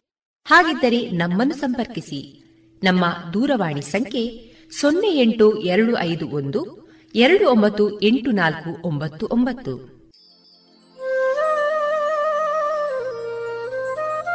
ಗಮನಿಸಿ ಕೇಳುವರೆ ನಮ್ಮ ಕಾರ್ಯಕ್ರಮಗಳನ್ನು ವೆಬ್ಸೈಟ್ ಮೂಲಕ ಕೂಡ ಆಲಿಸಬಹುದು. ನಮ್ಮ ವೆಬ್ಸೈಟ್ ವಿಳಾಸ W W W dot radio Panchajanya dot com. ಇಲ್ಲಿ ಆರ್ಕೈವ್ಸ್ನ ಭಾಗಕ್ಕೆ ಹೋಗಿ ಕ್ಲಿಕ್ ಮಾಡಿದರೆ ಹಳೆ ಕಾರ್ಯಕ್ರಮಗಳನ್ನು ಕೂಡ ಆಲಿಸಬಹುದು. ಜೊತೆಗೆ ನಮ್ಮ ಪ್ರಸಾರವನ್ನು ಆಪ್ ಮೂಲಕವೂ ಕೇಳಬಹುದು. ಪ್ಲೇಸ್ಟೋರ್ನಲ್ಲಿ ಪಾಂಚಜನ್ಯ ಸರ್ಚ್ ಮಾಡಿ ಡೌನ್ಲೋಡ್ ಮಾಡಿಕೊಂಡು ತಮ್ಮ ಮೊಬೈಲ್ಗಳಿಗೆ ಇನ್ಸ್ಟಾಲ್ ಮಾಡಿದರೆ ರೇಡಿಯೋ ಪ್ರಸಾರದ ಕಾರ್ಯಕ್ರಮವನ್ನು ನೀವು ಆಲಿಸಬಹುದು. ನಮ್ಮ ಪ್ರಸಾರದ ಬಗೆಗೆ ನಿಮ್ಮ ಅಭಿಪ್ರಾಯಗಳನ್ನು ಹಂಚಿಕೊಳ್ಳಲು ನಮ್ಮ ವಿಳಾಸ ರೇಡಿಯೋ ಪಾಂಚಜನ್ಯ ತೊಂಬತ್ತು ಬಿಂದು ಎಂಟು ಎಫ್ಎಂ ಸಮುದಾಯ ಬಾನುಲಿ ಕೇಂದ್ರ, ನೆಹರು ನಗರ, ಪುತ್ತೂರು. ನಮ್ಮ ದೂರವಾಣಿ ಸಂಖ್ಯೆ ಸೊನ್ನೆ ಎಂಟು ಎರಡು ಐದು ಒಂದು, ಎರಡು ಒಂಬತ್ತು ಎಂಟು ನಾಲ್ಕು ಒಂಬತ್ತು ಒಂಬತ್ತು. ಇಮೇಲ್ ವಿಳಾಸ radio Panchajanya at Gmail dot com ನಮ್ಮ ವಿಳಾಸ ಮತ್ತೊಮ್ಮೆ ರೇಡಿಯೋ ಪಾಂಚಜನ್ಯ ತೊಂಬತ್ತು ಬಿಂದು ಎಂಟು ಎಫ್ಎಂ ಸಮುದಾಯ ಬಾನುಲಿ ಕೇಂದ್ರ, ನೆಹರು ನಗರ, ಪುತ್ತೂರು. ನಮ್ಮ ದೂರವಾಣಿ ಸಂಖ್ಯೆ ಸೊನ್ನೆ ಎಂಟು ಎರಡು ಐದು ಒಂದು, ಎರಡು ಒಂಬತ್ತು ಎಂಟು ನಾಲ್ಕು ಒಂಬತ್ತು ಒಂಬತ್ತು. ಇಲ್ಲಿಗೆ ಈ ಹೊತ್ತಿನ ಪ್ರಸಾರ ಕಾರ್ಯಕ್ರಮವನ್ನ ಮುಕ್ತಾಯಗೊಳಿಸುತ್ತಿದ್ದೇವೆ. ಆತ್ಮೀಯ ಕೇಳುಗರಿಗೆಲ್ಲ ರೇಡಿಯೋ ಪಾಂಚಜನ್ಯದ ಬಳಗದ ಪರವಾಗಿ ನಾನು ತೇಜಸ್ವಿ ರಾಜೇಶ್ ಮಾಡುವ ಅನಂತ ವಂದನೆಗಳು.